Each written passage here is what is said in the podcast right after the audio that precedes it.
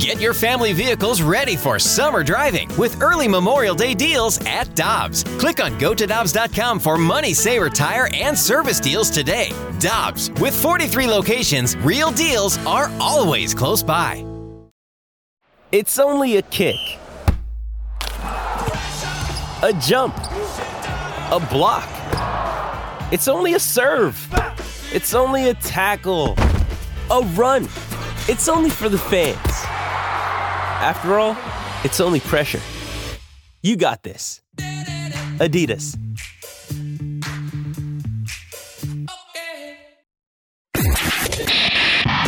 This is the Opening Drive Podcast on 101 ESPN. Presented by Dobbs Tire and Auto Centers.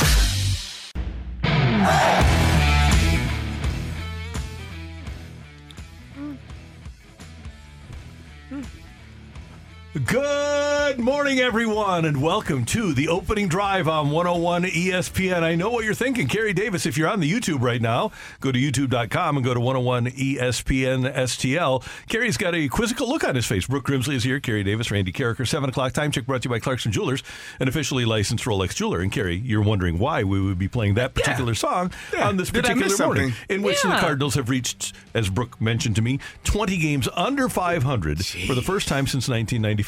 But here's what I'm looking at. Okay. Consistency. Okay.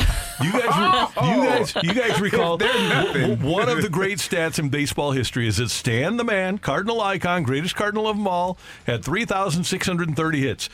1,865 at home, 1,865 on the road. Your St. Louis Cardinals, 28-38 at home, 28-38 on the road.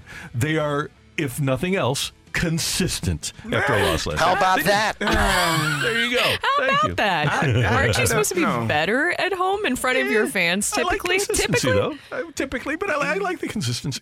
I don't like it. No. I don't like it. No. 56-76 is the overall record if you aren't good at the math like me, which is probably, probably something that could be improved upon a tad. You think? A tad, 4-1 loss last night. Great pitching performance, by the way, by our guy Adam Wainwright. That was a really, 6 innings. Really good. Yeah, he allowed 1 run on 8 hits. He struck out 1 and walked 3. But you get a quality start out of Adam, and then with this offense, you figure, okay, we're good to go. But the offense did not do much again. 1 run on 4 hits. The highlights in this game, unfortunately, came from the San Diego Padres, who provided the opposition last night. And one of the great things to see is the BFIWB, the best fans in winning baseball, who showed up because they adore the future red jacket wearer, the future Cardinal Hall of Famer, Matt Carpenter. Two great former teammates, Lockhorns tonight, and let's hear the applause.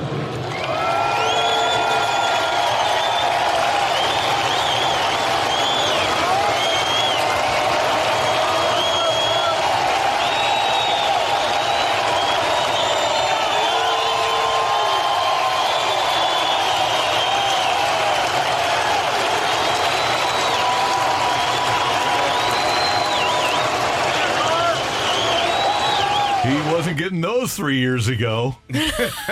No, not whatsoever. But congratulations to Cardinal fans, by the way, for treating him well. Well, I said this off air. I was a little disappointed. And not in the fans. Well, I'm disappointed in the Cardinals because they need to win more. They needed to win more, to have more fans there to give Matt Carpenter a greater round of applause. I agree. It just wasn't very loud. I mean, it sounds loud on the radio, but when you're watching on TV, you can tell it just wasn't a packed house. No. And so that's because they are how many games under 500? They are 20 games under 500 for the first time since 1995, CD and Randy. I don't even remember that year. I think, do you want to forget about it? I mean, La Russa came the next year. Yeah, 96? That's why. That's why. I don't remember that year. 1995, a year to forget. So what was going on in 1995, huh? Just for those. We were coming off a strike season, all right? The strike of 94. The season started late. It was only 144 games. That was the last year of the Anheuser-Busch ownership. Gussie Bush died in 1989. August Bush III took over. Didn't like baseball. No damn baseball player is going to get paid more than I am. So it was a young team that bailed on the organization, bailed on the fans, and said, we're going to, tell me if you've heard this one before, we're going to go out and get a hitter, and Bobby Bonilla's out there, and then they say, yeah, we really are, we can't afford a hitter. So they go into 95, and it was just dismal. It was a bad year. Torre got fired. Oh, here's, Torre gets fired on June 15th, okay? The Cardinals are, this is really bad. So the Cardinals are going to trade Todd Zeile to the Cubs for Mike Morgan. And they, as an organization, not naming any names, decide, you know what, why should we have two press conferences when we're going to fire Joe Torre anyway? Why don't we just have one press conference? So, with the knowledge that the Cardinals are going to trade Todd Zeile, Joe Torre goes up to Walt Jocady's office to hash it out and talk about who's going to be on the roster the next day. The Cardinal manager's office is down in the bowels of the stadium downstairs. The general manager's office is upstairs. Joe Torre, this is the night of June 14th, 1995, goes back downstairs because he's left his briefcase in his office, and they're cleaning out his office. Ooh. Oh, my gosh. Are you serious? That's how he found out he was getting fired. And then, so what? Do they just keep cleaning? They're like, sorry, bud. Sorry, Joe. Yeah. Everybody loves Joe Torre. Everybody loves Joe Torre. And the equipment guys were beside themselves. So, and here's... That's man. Awful. Yeah, really, really bad. Really bad. Oh, you try to be professional in situations like that. Yep. I don't know if I can keep my and by professional the way, hat on. Walt had no idea that this was happening. So Walt, the next morning, has to go over to Joe's house and explain to him what happened, that he had no idea. And this is one of the great things about Joe Torre. And one of the reasons that I will always love him, even if he didn't do this. But he gets fired in the morning. He rents Mike Shannon's restaurant out and invites all the media for lunch to thank us for being so good to him. That's nice. First class, just first class. And then he goes, he and his wife had a pizza place on the hill that they loved where you brought a bottle of wine in. They didn't have a liquor license. So he shows up the night he gets fired.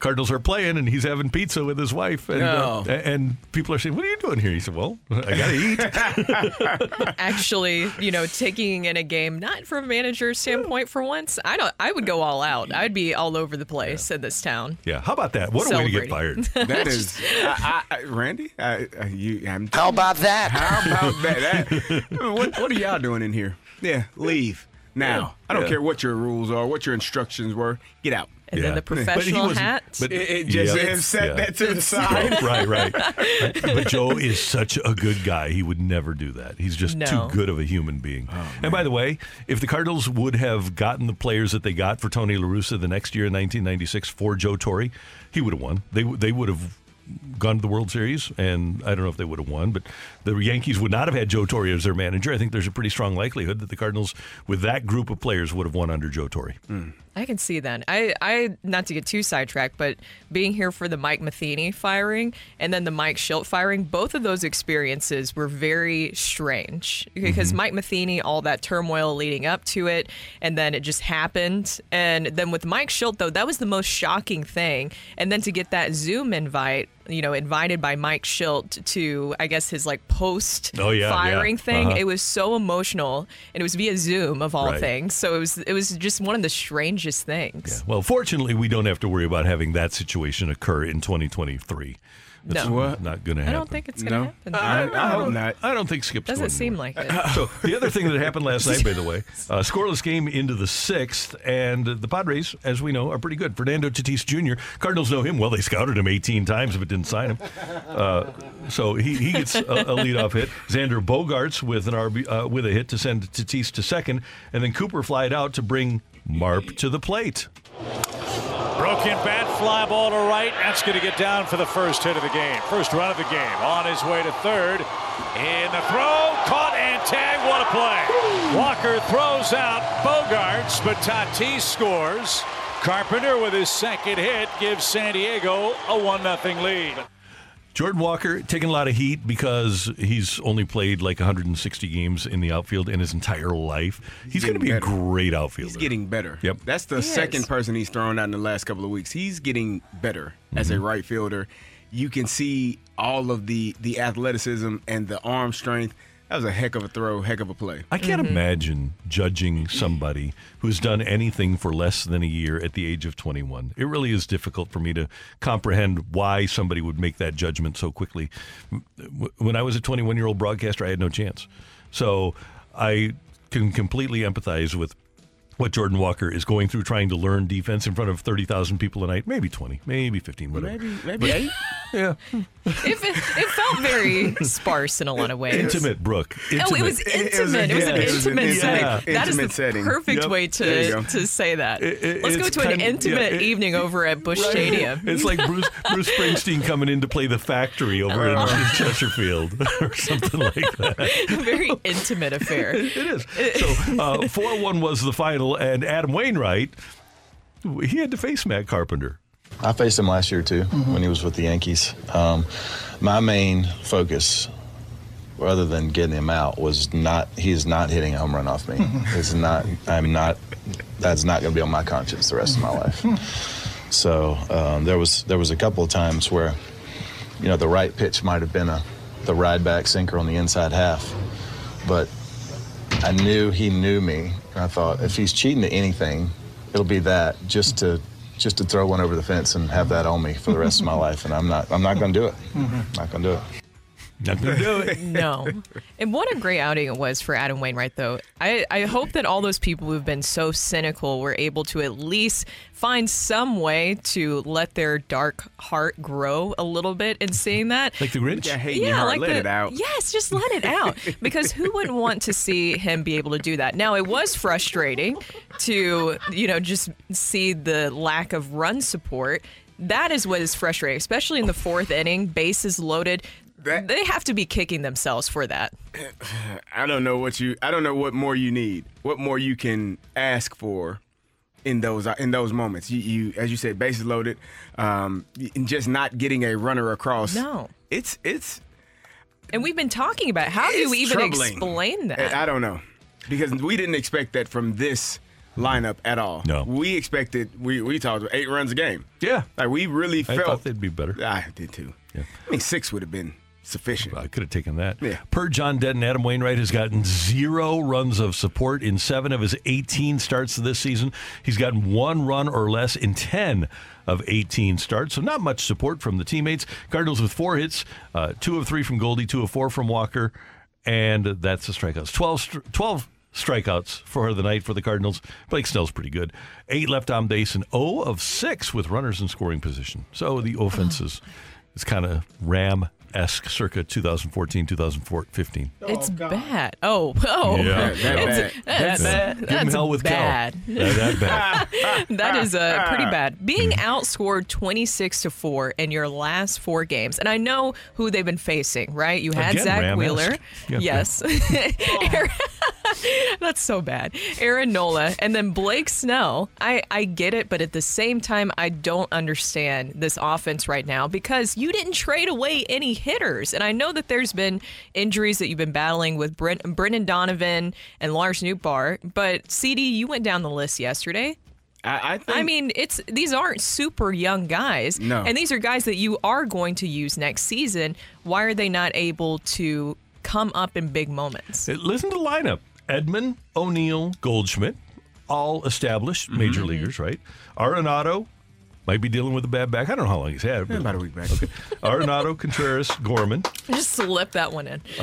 Knizner, Jordan Walker, Masyn Winn, who's only hitting 152. But that, if nothing else, is a talented lineup. That's a lineup that should be able to muster more than 4 hits on the night. I don't know, man. Like, I'm watching the game. It becomes extremely frustrating when you see how poorly they're performing. You got Knizner 3-0, bases loaded.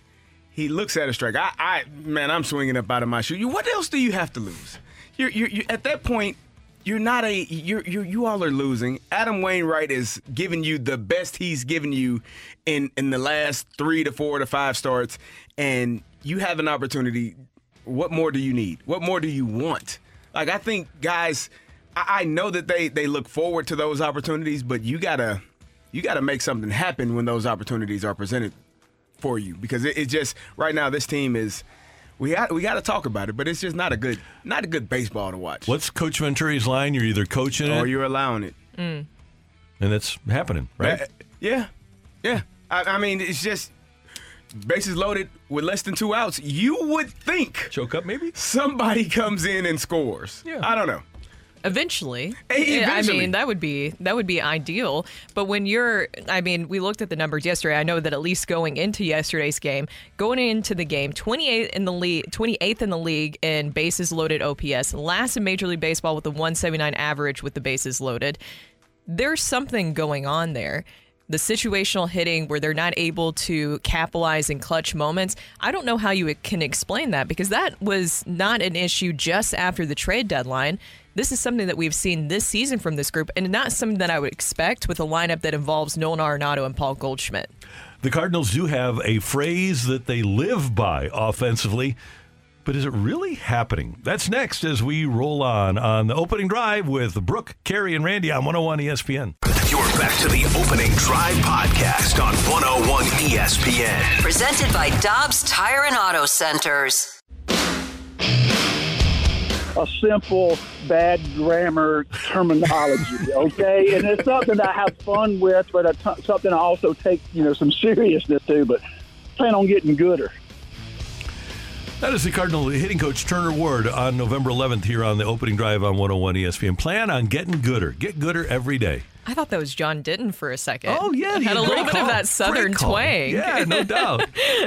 And the Cardinals have been kind of on a roller coaster, which is fun at times. Roller coasters can be good if you're on the right roller coaster. Not a big fan of roller coasters that go upside down. I'm not a fan of them at all. Oh, really? No. But like the Cardinals' OPS. First month of the season, 749. Then they go, and that was when they started 10-24. Was that the number 10-24? But that 749, the 10-24. Remember, guys, a lot of these players have played in the WBC, so just throw that one out the window. We have to keep throw that one out the window, because that is the important part. Then in May, their OPS goes from 749 to 759.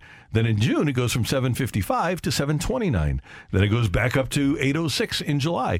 Then it's down to 720 this month. We are on a figurative roller coaster with the Cardinal offense, and they aren't getting gooder. They are not getting gooder, but they need to get gooder. That's the issue, right? I just don't know how that you do explain this. Is this more, do you guys feel like a chemistry issue of where they're just not? We discussed it yesterday, the importance of, not being so individualized, which it seems like with analytics and the push for that, that's what you're seeing more from the players. Is it more of a chemistry issue with guys not being in line with each other, or is it a philosophy issue that maybe we're unaware of that they have with the hitters? Let's start with this. I would have no problem saying it's injuries, 720 this month. I'll put it on injuries. I'll put it on Brendan Donovan and Gorman being out and Lars being out. I'll put this month on those guys. 749, 755, 729, 806 when you didn't have injuries. Carrie, it goes back to what you said at the beginning of the season. And I really, I disputed what you said, but you were right. When you said, hey, just have a lineup. Let the guys play. Manager can sit in the dugout with his arms folded. That was always a great thing about Whitey Herzog. He'd sit on the end of the bench with his arms folded. He'd put a lineup out there, and he put his best players out there and gave them the best chance to win. Mm-hmm. And again, this goes back, and it's not a bad thing to use numbers, but when you're completely guided by numbers and you sit players who should be playing pretty much every day down, I think that winds up being a problem. When you send Jordan Walker down, I think that's a problem. How much better could Jordan Walker be if he would have spent that month here getting gooder at the major league level? I think he'd be 30 days ahead of where he is right now. Yeah. Right. Yeah. So in my humble opinion, and I am humble about this because there's people that know more about this than I do. Not the Cardinals did have the ability to be more consistent this year. And at Brooke, chemistry, yes, developing chemistry throughout a lineup is something that has to be done if you want to succeed. Brian Snicker puts the same group of guys out there every day. And they're great. But their OPS is month by month, 783, 788, 940. That's kind of an outlier. 940 OPS for a team for a whole month, 821, 891. The Braves are very consistent and very good. And I think it benefits players to have a role and serve that role consistently. That is the part right there. When you know what your role is, you know you're an everyday starter. Mm-hmm. It takes pressure off of you in any sport. You don't have to worry about, oh, if I go 0 for 4, I might not be in the lineup tomorrow. No.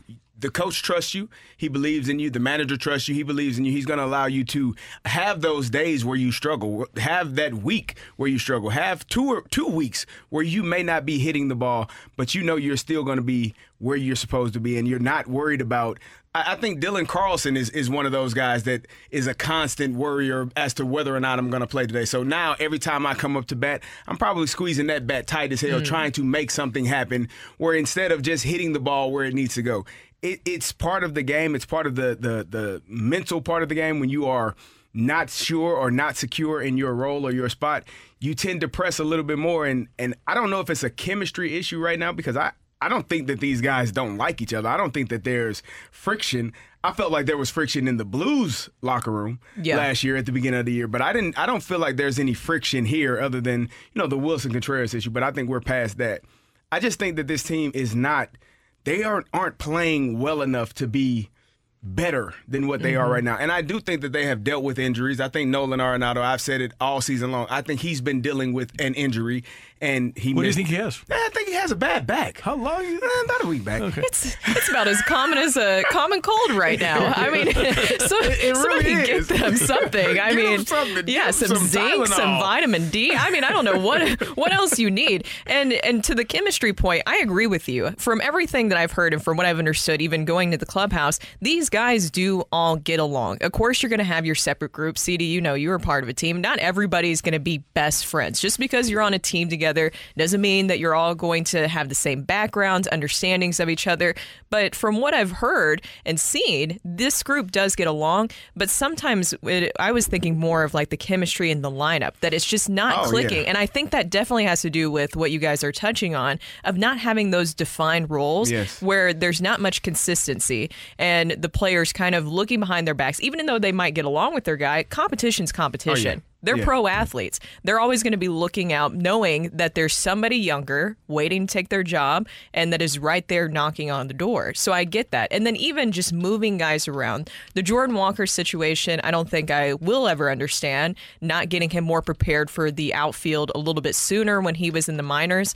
It just feels like there's been times this season, too, with Nolan Arenado and Paul Goldschmidt, where you look to those guys, and Nolan, we know that the beginning of the season wasn't exactly great for him, and it felt like the offense also followed suit with that. There was times where when Nolan would go, the offense would go, and vice versa, almost to the detriment to offense. I know that he's not the one completely running it, but I think that he's definitely a leader that a lot of those guys look to and follow by example. So how did the Cardinals fix this for 2024? If they're going to have the same group of people, and we presume the same group of coaches, how does this group improve upon what has been, I guess you could call it, and for the Cardinals, an abject failure for 2023, because they are below average in terms of runs scored per game? How do they improve? How do they improve this year? Next year for 2024. I was going to say this year. For next year. That's going to be tough, because that's my concern is last offseason they were so fixated on getting a catcher, which they did, and they were able to accomplish that. But then they thought that was kind of what they needed for going in the season. It seems like they're going to be fixated on pitchers, which I 100% agree with. You need to go get some starting pitchers, but I still believe that there might be some more things that might need to be addressed with this team, especially when you're looking at the situational hitting that you've seen this season. We'll talk about it later. We have a segment where we'll talk about who's more at fault. But looking at, last season, that team went to the playoffs. That team won 91 games. Is that correct? How many? 93. 93 games. Yeah. So when you're looking at that team and you bring back most of the pieces from that team from last year, you would not assume, and you add pieces like a Jordan Walker. Yeah. You would not assume, and a Wilson Contreras, who was supposed to be a better bat than what Yadier Molina was. You would not expect this team to be in this position. No way in the world. Anyone in St. Louis, anyone that watches baseball, watched this team last year, will believe that they would be in the position that they are in right now. I don't know how that happens. To me, you can't solely blame the manager and say, well, You didn't do a good enough job. He's the same guy. He didn't do gooder. Same people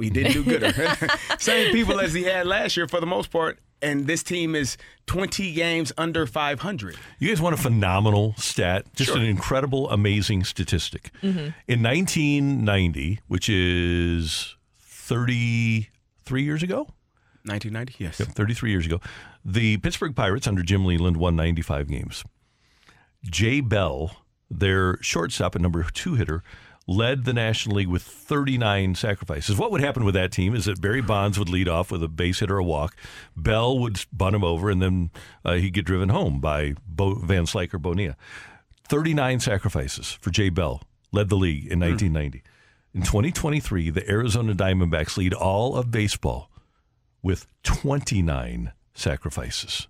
Jay Bell had 39 in 1 year.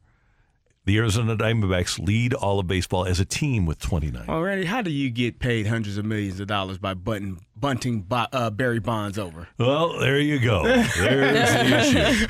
There's the issue. How the hell am I going to get paid $100 million for bunting Barry over? The Cardinals have 8 sacrifices this year. That's a high number in my opinion. I'm surprised they have that many. And by the way, we should point this out, the Braves only have 2.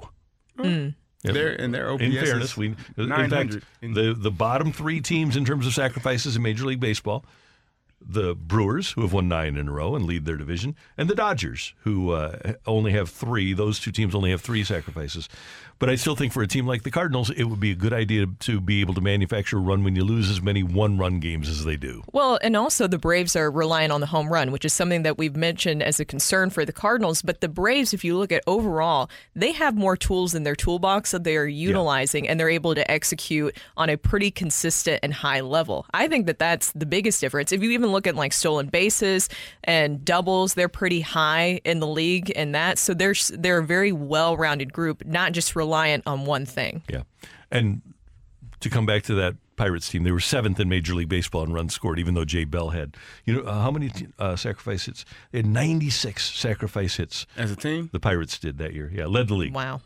And Jay Bell had 39. And they scored, if we talk about scoring first, they scored first all the time. There you go. Because they got that runner into scoring position. So there you have it. The Cardinal offense, hope, will get gooder for 2024. They need to. Next up, we've got our bird droppings. They're 2-8 in their last 10. Bird droppings next on 101 ESPN. The smartest way to do your homework is Heckman Lumber. Warm weather means homework for homeowners. And if your homework means a new deck, then turn to the deck experts at Hackman Lumber. Browse the largest inventory of decking materials and deck accessories in Missouri at Hackman Lumber Company. Talk with their experts about treated lumber, cedar, TimberTech, Trex, Envision, AZEK, and Decorators to find the best deck for you. Check out endless choices of railings, balusters, and LED deck lighting options. Hackman Lumber Company will not be undersold on in-stock decking materials guaranteed. You can choose to do it yourself with Hackman's expert advice, or they can recommend reputable contractors to do the work for you. Stop by and see Hackman's expanded paint department too, with brushes, rollers, painter's tape, and 4 different lines of interior and exterior paint. Custom color match available. Visit Hackman Lumber's newly remodeled stores in St. Peters and Pacific, or their showroom in Troy, Missouri. Hackman Lumber.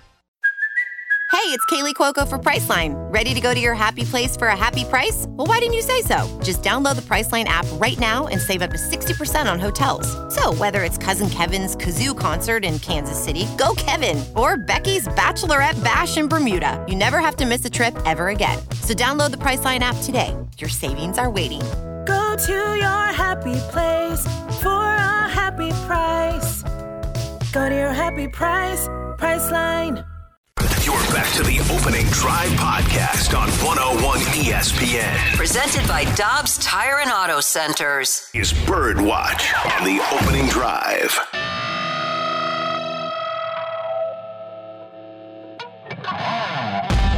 It is time for Bird Droppings on 101 ESPN. Brooke Grimsley, Kerry Davis, Randy Carricker. Cardinals kind of scuffling. 2-8 in their last 10. I'm not even going to look at what it was beyond the last 10. I'm just going to look at the right side of the column and the 4-game losing streak. But that's all I want to know. That's all I want to know, because I'm assuming it's probably worse than that over the last 15. But here is a bird dropping from Brooke. All right. My bird dropping Thank you very much, flying in with that one. So John Rooney, giving him credit for this from KMOX. This is a very interesting tidbit that he dropped during the broadcast last night. I like tidbits. So the last Cardinals run to score not via home run was Masyn Winn's first career RBI. And guys, that was, remember when he ground into the fielder's choice? Mm-hmm. And guys, that was Wednesday. That was this past Wednesday. Wait, Brooke, that's 6 days ago? 5 games. Yeah, I'm gonna say this again. The last Cardinals run to score, not via home run, was Masyn Winn's first career RBI, which was this past Wednesday against the Pirates. That 6-4 victory is in the 9th inning. Is that not good? It's not good. Brooke, what's your point here? CD. What I'm saying is, because we talked about in the last segment the reliance on the home run that we have seen this season for the Cardinals, and you brought up the Braves, which is a great point, but they have more tools in their toolbox that they're able to utilize, because even if you look at the Braves and what else that they're able to do, they're in the top half of the league in both doubles and stolen bases. I think they're like 13th in doubles, 7th in stolen bases. They are a more well-rounded team. So not only can they be reliant on the home run, they are able to utilize other aspects of their game and be pretty good at it, which I think is important for any group. If you even look at, last night, for instance, like Paul Goldschmidt, he hit a home run. That snapped a 22-inning scoreless streak for the Cardinals.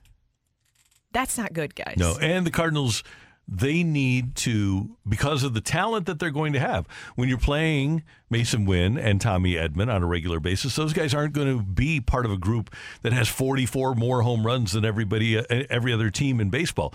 So you need to play the game differently, and you need to play utilizing your athleticism.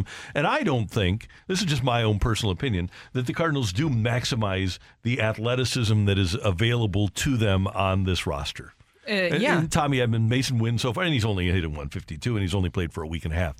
But Nootbaar, I think you could utilize his athleticism better when he's playing.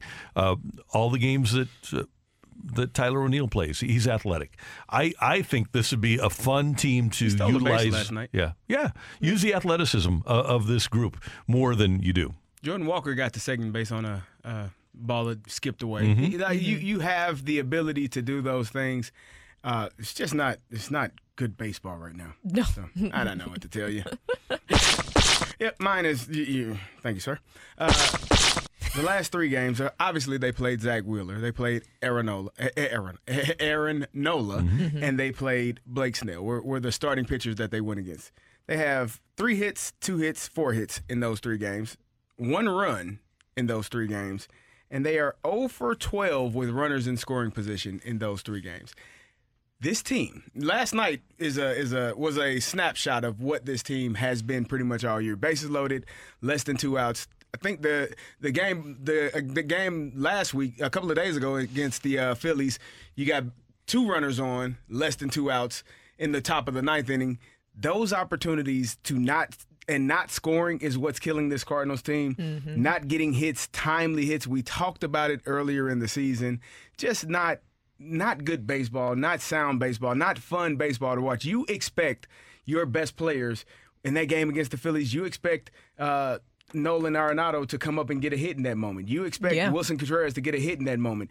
Now, yesterday, bases loaded, Andrew Knizner, you told me he's going to be the next starting catcher for the St. Louis Cardinals because he's the best hitting catcher that they have, because Wilson Contreras is a DH. It doesn't get the hits in that moment. And by the way, bases loaded 3-0. 3-0. So he's coming at you. Mm-hmm. And he had just walked 2 batters. So I'm taking a shot. I mean, what more do you? What do you have to lose? He strikes out. Jordan Walker strikes out. Jordan looked really bad in that strikeout. He had 2 hits last night, but that looked. That good morning, good afternoon, good night. Yeah, buddy, he was just chasing, swinging, and missing. And so you look at this team, and you're trying to figure out, okay, pitching obviously is the most important thing for 2024. Mm-hmm. One of those guys, obviously Zach Wheeler, not, but Aaron Nola, Blake Snell on the market. Go get one. Mm-hmm. Please and thank you. Well, and right, what did we run into in the playoffs last year, right? It's Nola and Wheeler. If you got 1, you're good. If you got 2, you're great. So find a way to get 2 guys this offseason Do not tell me that they're in the organization, because if they were, they'd be here. Thank you. I don't want to hear it. Right. Get someone that is not here, that has done it at the highest level, and let's get them in a Cardinal uniform. And let's see if this offense wakes up when they have great pitching every single night. And let's see if the pitching can make sure that we don't give up 8 runs in a game. And you better figure out a closer that has the stomach to pitch to the ninth in a big day. Good too. Yeah. He did. I think one thing that does kind of concern me with what you're talking about, too, when it comes to the situational hitting, and we've talked about the bases loaded, is last season, just seeing how that postseason played out, the bats went cold then, too. You guys remember that, right? And who was it? Who were the 2 players that came up big? It was Albert Pujols and Yadier Molina, those who had experience in being good kind of clutch hitters throughout their career. What concerned me is some guys that you're relying on not able to really show up in those big moments last season, and then there's times that you're seeing that carry over this season. Is that going to continue into 2024? Because you can go and get, the 2-headed monster, but if you're not able to capitalize in bases-loaded situations, then that's concerning. A lot of guys better get gooder. When did you say the last run that they had wasn't last Wednesday? Okay. It was last Wednesday. I got a text from the 314 and the 618 said, wow, that's almost a week back. Oh, no. Yes. No. We got it. Guys. Do you guys not notice? I tried to find every way to avoid walking into that. But you guys always find a way. You guys always find a way. Our listeners, our texters are great. Yep.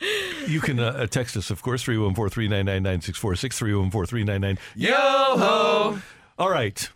Dateline, Busch Stadium, Bally Sports, Midwest. Jim Hayes interviewing the Cardinal President of Baseball Operations, John Mozeliak. The question, how frustrating has it been to watch the Cardinals lately?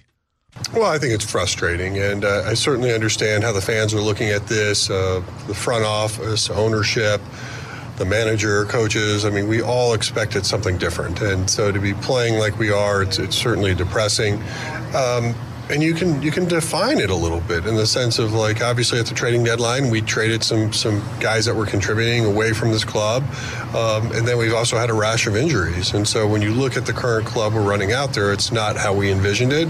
And, it's unfortunate. We still have to play these games. They still count. And, hopefully we can find a stride that starts making sense for us. And we should be getting a few people back from the IL over the course of this next week. And hopefully that has a positive impact. So you think it's depressing? Hold my beer. Mm-hmm. Yeah. When was that interview? How about that? Last night. So the same thing I said about Ali in terms of young guys trotting out there.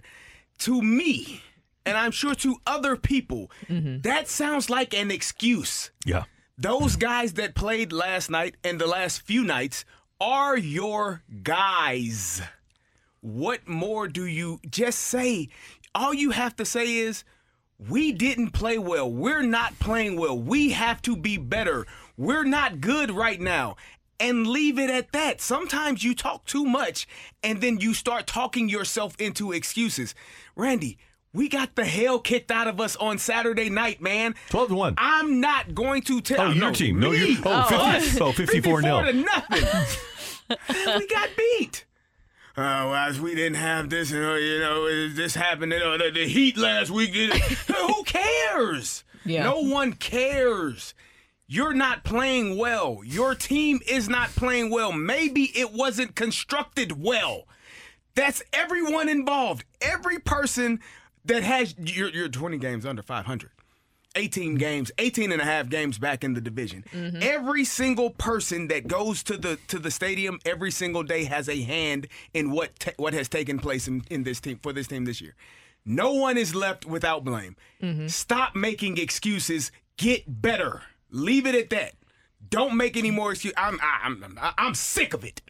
Hey, no, and I agree. It's not even Thursday. It's not even Thursday. Well, I think that we've all been sick of it for a while, and I think that's a very valid, very, very valid point, CD. Nobody wants to hear the excuses. Nobody wants to hear patience. Nobody wants to hear that kind of stuff. Remember how many times we heard patience early on the season, but I did think it was interesting, and remember that interview we did with Frank, or not, we didn't do that, but Frank Cusimano did with John Mozeliak. Frank asked John about when he started to notice that maybe something wasn't going right with this team, and he said April. And then, but what did we hear around that time, too, was patience, all this stuff. And maybe they did think that they were able to do enough because we heard from guys where they believed that they would be able to still win the division and come out on top. But it just seemed like there was not a sense of urgency this season. And nobody wants to hear the excuses either about this. No. Just say we're not good enough. We haven't played well enough. We will fix it in the offseason. I don't care that you traded away pitchers. What the hell does that have to do with the lineup not hitting? Kerry, you are the CEO of the football team at Hazelwood Central, and you lost 54-0 on Saturday night. Whose fault is it? It's mine. Thank you. Yeah. It's mine. Thank you. It ain't nobody else's. It's mine. I got to make sure our guys are prepared and not turn the ball over. Mm-hmm. Make sure we're in the right coverages. Make sure we understand exactly what we're – it's my fault. It ain't nobody else's. It's on me. Yep. And even if it ain't, I'm going to still take it. Yeah, that's a leader. That's accountability. And because then your players, too, when they see that, they will take accountability for their own actions, and then people start to come together more. Because when you start playing the blame game, then everybody's coming up with excuses, right? I totally do. That's me. That's just how it goes. Yeah. You're never going to get gooder that way. Oh, my God. No. Ratings are down. Oh, it's Kerry and Brooke. It's that guy, not me. It's the opening drive on 101. Well, totally, it's Matthew. He's a producer. Oh, yeah. That's the fall guy. Get your fall guy. Take it or leave it next on 101 ESPN. Text 314-399-9646, 314-399. Yo-ho! Get your text in now for Take It or Leave It. You're back to the Opening Drive podcast on 101 ESPN. Presented by Dobbs Tire and Auto Centers. It's time for Take It or Leave It. I want to say something. I'm going to put it out there. If you like it, you can take it. If you don't, send it right back. Get your text into 314-399-9646 and give us your Take It or Leave It. Brought to you by Gloria Lou Realty. Visit GloriaHasTheBuyers.com and start packing. That's my final offer. Take it or leave it.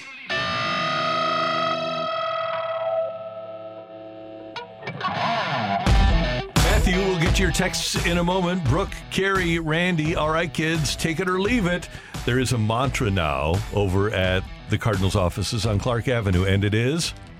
Oh. Take it or leave it. I'll take it. I'm going to take it. Okay. I'm going to take it. It might have been there for a while. It is. About 3 years now. Yeah, get you a fall guy. Get you a fall guy. Who is going to be the fall guy in this situation? It's a great question. Everybody coming. You know what? That's a rough work environment to be in when there's no account. I say this, it doesn't matter what organization you are in. If it's not good at the top, it's not going to be a good organization. If the people at the very top, everything my coach used to say, bleep rolls downhill. And so he would get cussed out because of how poorly we were performing, and he would give it right to us. So, it starts at the top. When things aren't run well at the very top, people underneath you don't know which way to go, and they aren't doing their job effectively. So that's no matter what business, what organization, what sports team, it will always start at the top. I agree, 100%.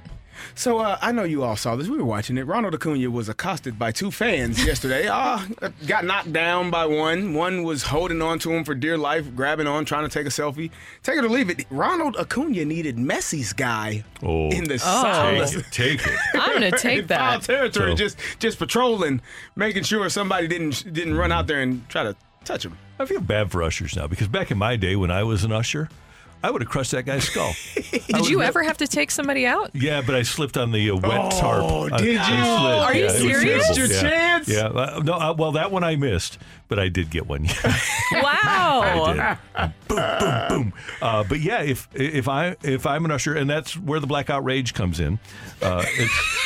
Sometimes it's a negative, sometimes it's a positive. You get flashbacks back to that moment. Yeah, right. Ronald would have thanked me, but that in front of... maybe millions of people on TV. Well, now it's been all over SportsCenter, too. Yeah, just three quick ones right to the kisser. On the ground. What are you doing? Hold him by the shirt. Boom, boom, boom. And then, we would have to drag him back to the wagon gate. I can respect that.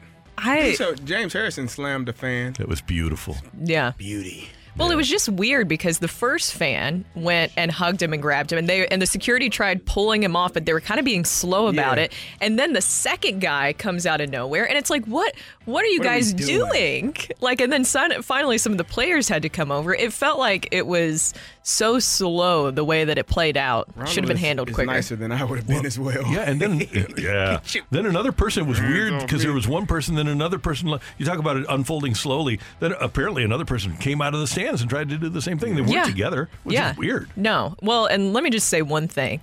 You cannot try that here at Busch Stadium because Phil, the security guy, oh my God, he will not. And I love Phil. Phil is fantastic. That man is tough. You will not be able to get past him. Don't even try. Don't even try. You don't want to mess around in Philly. That laser worked good. It did. Woo-wee. I mean, he put a laser on him, and he went down like a sack of onion. He did. It would take him a little while to get his heart beating. Oh, I miss Mike Shannon. That was amazing. The sack of onions is one of my favorites. That's great. And there's video of that. I think with Mike Schilt watching it all unfold and saying they're going to blank this guy up. It's amazing. All right, take it or leave it, guys. We had our fantasy football draft last night. A little stressful. Take it or leave it. I don't like two quarterback leagues. That should be illegal. I'll take it. So okay. Do you hear that, BK? BK, yeah. I know you're listening. He is listening. We are not giving him a break. BK is our commissioner of our league. Last year he made he made a terrible mistake of having the rounds 30 seconds. This year he went. You don't think it was intentional? Maybe. I think it was an accident because everyone was stressed out. There was more stress last year than there was this year. Yeah. I was kind of stressed. I panicked. Two quarterback leagues. I stay away from trying to get two quarterbacks because it never works out well. No. My second quarterback one year was Eli Manning, and let's just say I could have had more points from a running back every week.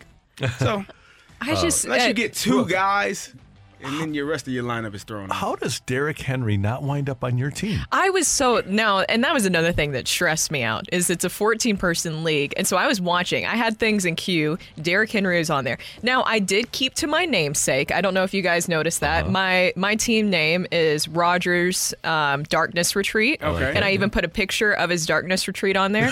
And Aaron Rodgers was one of my quarterbacks. So I was able to do that.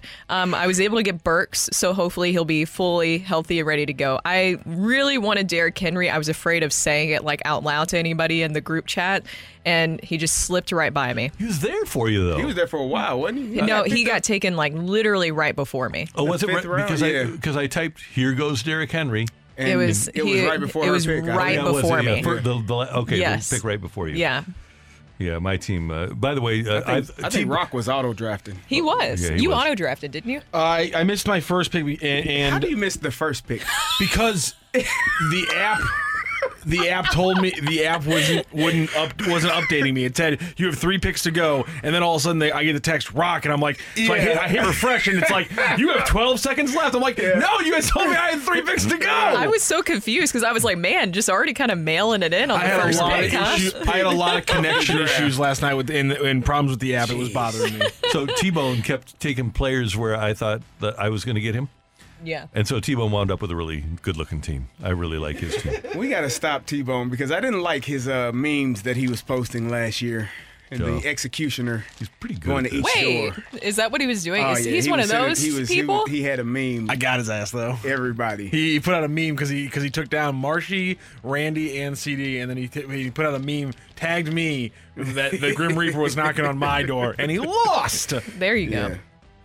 It was a rough season for me. I think I might have won 2 games last year. So, by the way, I was debating between 2 names yesterday. The first name that I had was Cromartie's 15th kid. But then I switched to Kyler's film room. Oh, that's a good one. That's a good one. Yeah. Matthew, do we have any texts? Ollie needs to watch the new Florida Gators documentary under Urban Meyer and learn a thing or two about firing up a locker room, right? I haven't seen it yet. I heard it was missing a few things. Aaron Hernandez. We discussed Riley Cooper. That. Yeah. Hmm. Well, I think it kind of supposedly paints him. Yeah. Oh, really? Yeah. Can't miss out on that. They didn't have any of that in there. They took out. And then they have Chris Rainey. I guess they were. I was watching someone like he was just talking about him eating spaghetti and watching cartoons. They just left out the whole Chris Rainey story, the part where he got arrested, I believe. Yeah. That seems like a story you'd keep in there. I would think that you'd want to have Aaron Hernandez shooting a guy in the face. Nah. I guess because he got his own documentary. Oh, did you guys watch that documentary, by the way? No, I didn't watch it. The friendship with his teammate was that was a twist. M. Night Shyamalan, or what is his name? Shyamalan twist. That was a doozy. Watch it at your own discretion. Oh, okay. The Arizona Cardinals finish with a worse winning percentage than the St. Louis Cardinals. Ooh, good one. Yeah, that is a good one. I like that. Is. I'm going to say. What is our winning percentage right now? So it's a 423 right now for Cardinals. For the Cardinals, yes. St. Louis and the Arizona Cardinals go 4-13. Take it. That's less. Yeah. That's worse. Yeah. Yeah. That's 23%. Yeah. I'm going to have to take it. I'll take that. 4-3. It's going to be a rugged year. Although Kyler is going to come back. They just cut Colt McCoy. He's gone. We're going to start Joshua Dobbs or a rookie. Joshua Dobbs or Clayton Tune. Is that where Joshua Dobbs is now? He just got traded. Yeah. I can never keep up. He was with Pittsburg. Yeah, I've always liked him. I think he's a good player. He just needs an opportunity. Yep, I liked him at Tennessee. Yeah, literally a rocket science. Yes. Yeah. Take it or leave it. Miles Michaelis is the Cardinals' de facto number one in 2024. Oh, leave it. Oh, we've discussed this before. No. I love Miles, but I want him to be my number two guy. I think he's going to be your number three. I don't want that kind of surprise. Sorry, Carrie, what was that? Don't be surprised. Okay. I will not. I mean, listen, I have seen enough to know that anything is possible. That is this season. That is for sure. Anything is possible. Yep. Typically, it means something good, but not this season. Thank you, Matthew. Thank you, Randy. And thanks very much for your text. We mentioned, or did we, that the Cardinals are 20 games under 500? Yeah. Does it concern you that the Cubs have played 18 games over 500 since June 8th? That's next on our Fresh Take here on 101 ESPN. When you need mealtime inspiration, it's worth shopping Kroger, where you'll find over 30,000 mouthwatering choices that excite your inner foodie. And no matter what tasty choice you make, you'll enjoy our everyday low prices, plus extra ways to save, like digital coupons worth over $600 each week. You can also save up to $1 off per gallon at the pump with fuel points. More savings and more inspiring flavors make shopping Kroger worth it every time. Kroger, fresh for everyone. Fuel restrictions apply. This episode is brought to you by Shopify. Whether you're selling a little or a lot, Shopify helps you do your thing, however you cha-ching. From the launch your online shop stage, all the way to the we just hit 1,000,000 orders stage. No matter what stage you're in, Shopify's there to help you grow. Sign up for a $1 per month trial period at shopify.com/special offer, all lowercase. That's shopify.com/special offer. You're back to the Opening Drive podcast on 101 ESPN. Presented by Dobbs Tire and Auto Centers. A fresh perspective on the day's top stories. It's the Opening Drive's Fresh Take. Brought to you by Schnucks Rewards. Reward yourself. Earn 2% back on every purchase with the Schnucks Rewards app.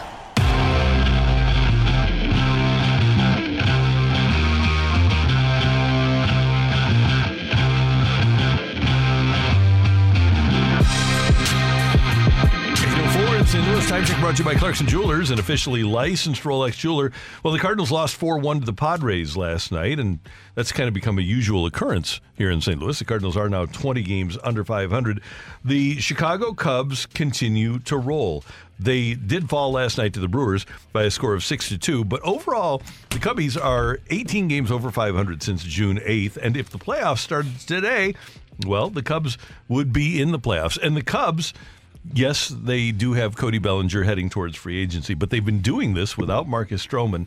And they've got a pretty young team, Dansby Swanson and Nico Hoerner, their middle infielders. We kind of thought the Cardinal middle infielders might win gold gloves. Mm-hmm. Well, the Cubs middle infielders are going to win gold gloves. Cody Bellinger has been a revelation for them. He worked with Matt Holliday during the offseason, and he has been sensational for them. They've gotten good work out of Seiya Suzuki there. And we're going to talk to Jesse Rogers of ESPN about this in a few minutes. But my question is this.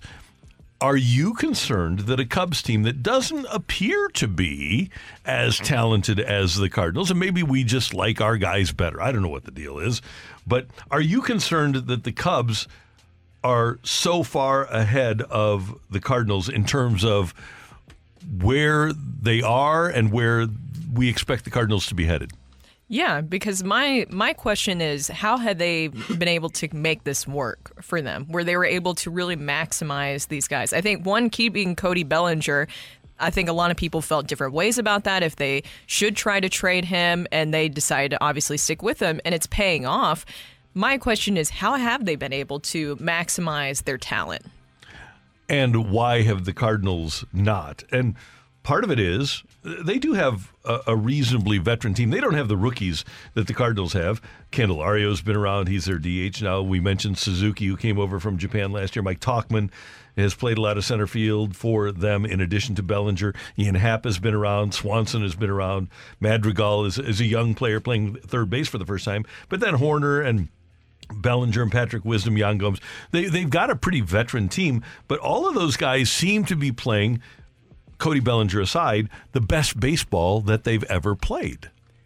They are. I mean, this is a team that, you know, I think we wanted Cody Bellinger at one point. Mm-hmm. We were talking about him, whether or not he would come to St. Louis. He's done a fantastic job this year. The Cubs are just playing better, and they have we talked about it last week or 2 weeks ago. The pipeline, the rookies, the younger guys that they have coming up are better than what the Cardinals have as well, because their minor league system is better than the Cardinals. Really, everyone in our division right now is better than the Cardinals. So it's going to be potentially something that we have to see for some time. I don't know why the Cardinals have struggled so much in comparison to what the Cubs have, you know, since June 8th. I think that was the date you said. Mm-hmm. I have no clue. I don't have a rhyme or reason. I think the Cardinals are constructed well enough to be much better than they are, but for whatever reason, it has not all tied together, and for the Cubs, it has. Cubs have a couple of things going for them. Number one, their offense has performed to a level where they're fifth in the league in scoring in runs per game. And they're middle of the pack in terms of run prevention. Their earned run average is 4.16. The league average is 4.33. But they have another thing that the Cardinals don't have. They don't need to go out and look for a number one starter this offseason, because Justin Steele has become that guy. And when you have that guy, I've always said that makes everything fall in place behind the number one. Steele's 14-3 with a 2.80. He's struck out 133 hitters. Now, all of a sudden, Stroman, who is, and by the way, he's hurt right now, but Stroman can be a number two pitcher. He's not a number one, but he's a perfect number two. Kyle Hendricks pitches better. Jamison Tyone, not great as a free agent pickup, but at least he's given them a few innings this year, and Javier Assad is their fifth starter. They have a really nice unit. That's what I'll give them credit for. Jed Hoyer and David Ross have put together maybe not the most talented group as you look at them on paper, but a really nice baseball unit that plays really well together. And they were considering trading Stroman at the deadline and went against it, decided not to do it. And Bellinger, yes. And decided, you know, we're going to push, we're going to continue to go forward. Do you think that maybe if the Cardinals had decided that we're going to not be sellers at the deadline, that they would have gotten this bad, or do you think it would be we would be in the same position regardless of if Flaherty and Montgomery were still here? I think they would be better, but I don't think that they would. I still think they'd be 20 games under 500. Yeah, they probably would be tied with Pittsburgh for last place rather than alone in last place. Yeah, well, and they're bullpen's still the bullpen. Yeah, it is. The bullpen's still the bullpen. I think there is some positives from trading away Jordan Montgomery and Jack Flaherty, that you were able to get these pieces, these young, you know, players. Tekoa Roby is somebody that's exciting that we've seen here recently pitching after he's been dealing with an injury. He was activated from that. And then you have Thomas Sejasi. That's another piece that you were able to get in this. I think there's some encouraging moments. It's weird because I don't think that they would be exactly that much better even with those guys if they would have been able to keep around. And then you would look really silly when it comes to the offseason because, of course, they're going to go test out the waters. I just can't figure out as to how you know, we've gotten in this position with the Cardinals this season and how they're going to approach things in the offseason to fully address all of this. Because when you're talking about the Cubs and even the Brewers, you have to think about the division moving forward and being able to stay competitive in it and grow with the rest of the division. I think that we got to this point. I mean, I felt like when I watched Jordan Hicks perform, I said to you, Randy, I said he's a closer or he's a starter. He's not a seventh or eighth inning guy. That's not his personality. He does not come across as that way. But you have Ryan Helsley as your closer. So what role does he fit? You got Genesis Cabrera, who obviously can really pitch. Since he's gone to Toronto, he's done a great job, but for whatever reason wasn't given, I guess, as many opportunities or the opportunity that he was looking for here.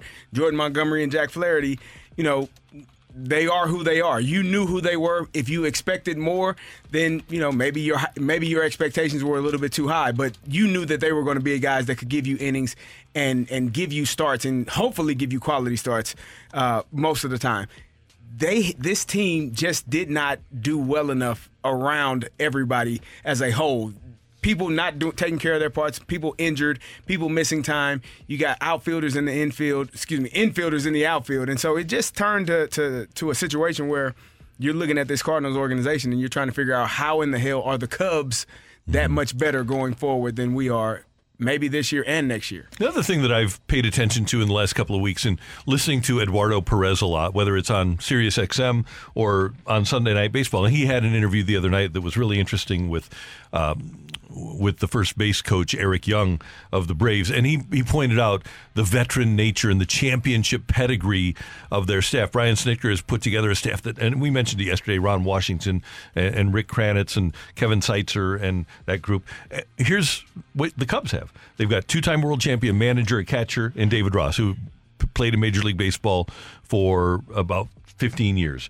You've got a former Major League manager in Andy Green. You've got a world champion in Mike Napoli as your first base coach. You've got a world champion in Willie Harris as your third base coach. I think especially when you have young players now, if you have people on your staff that are able to go to them and say, here's how you win a World Series, I can tell you because I've got the ring, I think it makes a big difference. I think and obviously, especially as you get into August and September, one of the reasons, and we'll ask Jesse Rogers about this, one of the reasons I think the Cubs will be fine is because that's a different sport, and the Cardinal staff, which is a terrific teaching staff, but they don't have that pedigree. They can't go to a player like Jordan Walker and say, okay, here's how you go through September and October, because they never experienced it. And the Cubs staff has that. The Rangers staff has that. The Astros staff has that. The Braves staff has that. It's just there's... So, and now you look at the way that the Nationals have turned things around. The Nationals staff with a young team, it's just a different thing altogether. And I think that respect garnered from people that have played at the highest level really does make a difference. See, but I think your teammates being able to explain it to you carries value as well. I mean, you got Wilson Contreras, you got Adam Wainwright. Those guys have been through it. But when you ostracize Wilson Contreras in the manner in which they did to start the season, well, hell, this is where we are. This is who we are. We're not a unit right now. We're just a bunch of guys that wear the same uniform, but we're not all on the same team. We're not all working towards the same goal. And if you have guys that have been there, that have done it, I think one of the most troubling parts of this whole thing, this entire season, is Paul Goldschmidt will be a year older next year, and so will Nolan Arenado. Yeah, that's right. That to me is the most disheartening part, because those guys, the older you get, the longer you get in the tooth, the further away it seems from you actually getting to that championship. Right. And that's hard for me as a player, knowing that two great players will be a year older trying to get to their first championship. And to your point, those young Cubs players, they remember Dansby Swanson holding up the trophy. They remember Cody Bellinger holding up the trophy. Kyle Hendricks can say, hey, we won in 2016 here. We can do it here. So, yeah, there's a lot to be said for that. Coming up, Jesse Rogers of ESPN with more on why the Cubs have gotten better next on 101 ESPN. You're back to the Opening Drive podcast on 101 ESPN. Presented by Dobbs Tire and Auto Centers. Brooke Grimsley, Super Bowl champ Kerry Davis, Randy Carricker, great to have you with us on the Opening Drive on 101 ESPN. And we go to the celebrity line right now. And our friend Jesse Rogers of ESPN joins us. Jesse, always good to have you with us. Thanks for your time. How are you? Good morning. I'm doing well. Good. Hey, I want to start with this, and you are a fantastic reporter, but I want an opinion here. What do you think of the fact that the Cardinals and Cubs met for the last time in the season on July 30th? Yeah, seeing a little bit of a schedule tweak. I like most people, I don't mind them reducing the number of games in the division, but perhaps September should be filled with more of that, at least playing your divisional opponent once, right? I think that would make sense. In September, I think I was looking at maybe the White Sox, who end the season like, I don't know if it's 10 games interleague play or something crazy like that. Like, you can't have that. I think you need a little bit more divisional games in September, maybe a few in April, and then the middle of the season you go across leagues and things like that. So perhaps they can adjust that in the future. But it does put an emphasis more on division games whenever you play them, especially considering tiebreakers to get in the playoffs and win divisions is head-to-head. So less games, more important, nothing wrong with that, but maybe there should be a few in September. And Jesse Rogers, one of the reasons we wanted to talk to you, and we touched on this in our last segment, the Cubs have been 18 games over 500 since their low water mark on June 8th. Why have the Cubs been able to turn it around and become so solid? Yeah, normally I'd say, starting pitching. It actually hasn't necessarily been that. Usually that's what anchors you, and certainly Justin Steele, who goes for win number 15, has turned into an ace. So he's been great. But behind him, it's been a little bit shaky. There's been some good, some bad. So it's been a combination of things, as you'd imagine. If it's not starting pitching, it has been a really good offense, mostly because Cody Bellinger anchors it right in the middle, and it's deeper now that Jamer Candelario has joined them. And now their bullpen has turned to a strength. I mean, Tommy Hotovy has been the Cubs pitching coach over the last few years. I don't think he's sort of known nationally, but he's turned into a good one. And they have churned out some players. They flipped at the deadline. Like, I've talked to executives on other teams. They kind of like what the Cubs are doing in terms of developing pitchers, and it's really come to fruition over the last couple of years. The back end of their bullpen was unknown to start the season. Now Adbert Azalea has made a name for himself as a closer. Mark Leiter Jr. as a setup man, really good against lefties with one of the best splits in the league. So I wish I could give you one thing, but it's just a bunch of things coming together, bringing in experienced guys like Swanson and Bellinger, knowing how to win. Their defense up the middle with Swanson and Hoerner and Bellinger has been great. Jan Gomes has really been steady behind the plate. So it's just a team that kind of came together, and not necessarily because of their starting pitching. So it's been a little bit of everything. The Cubs are playing well. Conversely, the Cardinals are not. They are 20 games under 500, 18 and a half games back in the division. I don't think anyone saw this happening. What has happened this season to the Cardinals? Yeah, I don't think you have to look much deeper than starting pitching. I'm sure it's something you've talked about daily. They rank, 26th, I think, in starters ERA. You're not getting it done. You're just not getting it done. For example, the Cubs rank 14th. Now, that's not anything to write home about, but you can compete ranking 14th in starters ERA. You can't compete at 26. And granted, they traded Jordan Montgomery. Maybe it's gotten worse, but it was pretty bad at the more important times of the season. Wainwright's been a disaster, right? Everybody sort of besides Jordan Montgomery has had their struggles at times. So it's that. And a lot of people predicted it. Mozeliak didn't necessarily see it coming in terms of it being this bad. But, look, if it's shaky, yeah, maybe they're performing at less than a 10% chance of this happening. But when you're already going into the season with a wonky staff, you're asking for trouble. And that's exactly what happened. Like, they were shaky to start, and you're getting like a 10th percentile performance out of them. And that's why you end up being where you are in the standings. Well, Jesse, playing off of that, John Mozeliak and the Cardinals have mentioned that they are going to be focused on starting pitching this offseason. But in your opinion, what is the realistic likelihood that they're going to be able to acquire 3 starting pitchers? And if you were the Cardinals, is there anything else on your checklist that you think that they should address?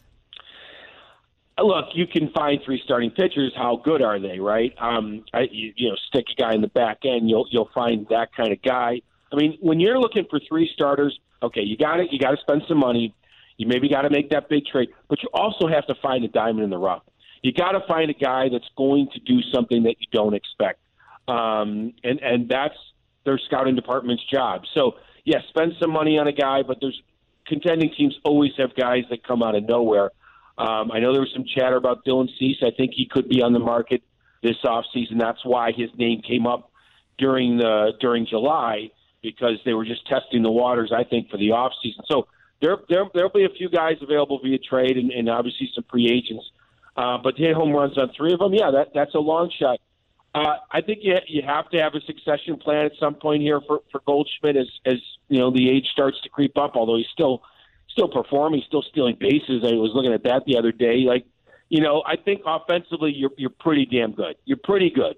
You need to have that succession plan in place at first base for sure. But otherwise, you still have that farm system churning out some players. You know, get Jordan Walker's getting his at bats. I don't have a problem with their offense.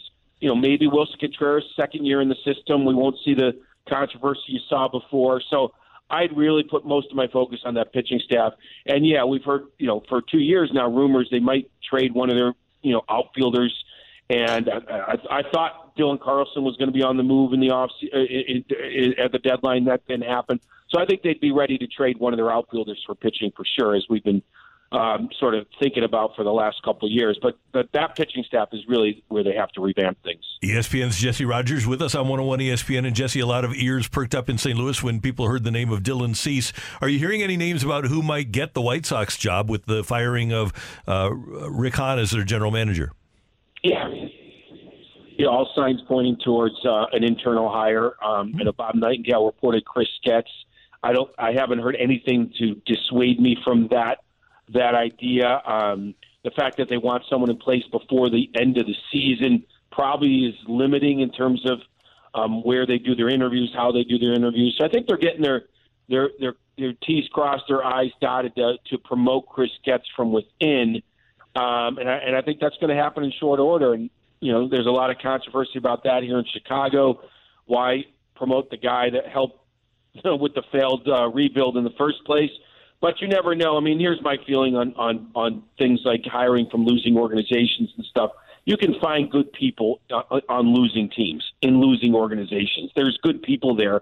And sometimes their leadership is down the totem pole a little bit. And they may have some ideas they haven't been able to express. So you give them the top job, and they're able to do that. So we'll see. I hold off judgment on people without a track record, but it does sound like it's going to be an internal hire. And I want to ask you one more thing about Dylan Cease, because nobody in this room wants the Cardinals to move Nolan Gorman. But would Nolan Gorman, with his power potential and a really good young pitching prospect, be enough to pry Dylan Cease away from the White Sox? Yeah, I think so. He's only got 2 years left, so yeah, if you're the Sox, you're getting maybe close to full value. It's two full seasons, and that means two guys like you mentioned. I think that would definitely be enough. And I look, every good trade hurts a little bit, mm-hmm. Right? And there's a strength there for the Cardinals, and you're feeling a weakness. I don't think you look back if you trade Gorman and say, oh, look what he's doing now in 26 or something. No, you have a huge weakness. The most important part of your team is a disaster right now. You're pitching a guy with an 8 ERA trying to get to win 199, desperately trying to get there. And so, look, you got to fix that. And if it hurts somewhere else, so be it. And so I think you sort of take that trade if it presents yourself and you go get Dylan Cease. Jesse, you talked about Wilson Contreras in his second year, next year maybe being better. Do you see a possibility where the Cardinals keep three catchers and maybe make him the full-time DH? I do. I don't know if it'd be as soon as next year. I mean, as catchers age, that's a good place to put them now in the National League. And I don't think he's showing signs of aging, but in a couple years he might be. So I don't think as soon as next year. Now, if their pitching prospects don't get better, I mean, the Cubs went out and got Yan Gomes to replace Contreras, and frankly, he's been pretty good offensively, but, man, he's done a good job settling down that staff. So as I'm talking about starting pitching being so important, if things don't work with Wilson behind the plate, then you've got to think that way at some point. But I wouldn't think as soon as next year, unless things just go south again, and you've got to get a defensive catcher in there. I mean, Martin Maldonado has one job. He can hit 120 for the Astros, yep. But he has a job to do, and that's an important job. And so, if things go south on the mound again, You know, I never thought it was fair to blame Wilson, but you might have to try something else. So I would say, yes, that's a possibility, but maybe not as soon as next year. Jesse Rogers, one more thing, and I wanted to circle back to the Cubs. If the playoffs started today, the Cubs would be in the wild card, obviously, and the Dodgers would be waiting things out. Do you believe that if, and I don't even know what the status of Marcus Stroman is right now, but if they have Steele and Stroman at the front, could the Cubs beat Philadelphia with Wheeler and Nola at the front of their rotation?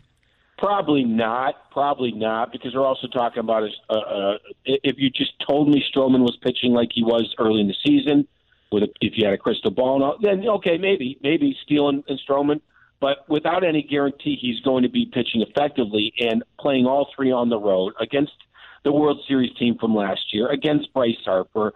I will say this. I'm not assured that Wheeler and Nola are going to be great again because there's a lot of mileage on those arms, even just going back a year. So I think the Cubs could score some runs, but I think the Phillies could score more. I would say they'd be at least a 2-1 underdog, if not more, in that series. So anything's possible in a best of three, but I would certainly make the Philadelphia Phillies the strong favorite in that one. Jesse Rogers, you're always fantastic with your information. Thanks so much for the time. We appreciate it, and I'm sure that before the season concludes, we'll talk one more time. Thanks. Have a good one. You too. Thank you. Jesse Rogers, ESPN on 101 ESPN. So interesting notes as to why the Cubs are better. He says it's the offense. Normally when a team gets better, it's because the pitching kicks in. But their offense, and specifically, everybody has seen it, Cody Bellinger has turned into the player he was when he won an MVP with the Dodgers. And you get that middle of the lineup presence, and then you add the defense that defense up the middle has been really good with Swanson and Hoerner. It makes a difference. And Yan Gomes behind the plate, they have built that team well. That's important. Kind of important, yeah. It is, yeah. Gold glove second baseman. Gold glove shortstop. It's pretty important. Yep. Why don't they just throw him in the outfield? What are they thinking? Yeah. Clearly. Coming up, we have the fight for you here on 101 ESPN. Another day is here, and you're ready for it. What to wear? Check. Breakfast, lunch, and dinner? Check. Planning for what's next and how to save for it? That's where Bank of America can help. For your financial to-dos, Bank of America has experts ready to help get you closer to your goals. Get started at one of our local financial centers or 24/7 in our mobile banking app. Find a location near you at bankofamerica.com/talktous. What would you like the power to do? Mobile banking requires downloading the app and is only available for select devices. Message and data rates may apply. Bank of America NA, member FDIC. With threats to our nation waiting around every corner, adaptability is more important than ever. When conditions change without notice, quick strategic thinking is crucial. And with obstacles consistently impending, determination is essential in overcoming them. It's this willingness, decisiveness, and resilience that sets Marines apart. With our fighting spirit, we don't just fight battles, we win them. Marines are the constant our nation counts on to fight the unknown. And through adaptable problem solving, we do just that. Learn more at marines.com. You're back to the Opening Drive podcast on 101 ESPN. Presented by Dobbs Tire and Auto Centers. Welcome to the fight. In the red corner, Average Joe Lesner. And in the blue corner, the undisputed king of Morning Drive. Please welcome Randy Carricker.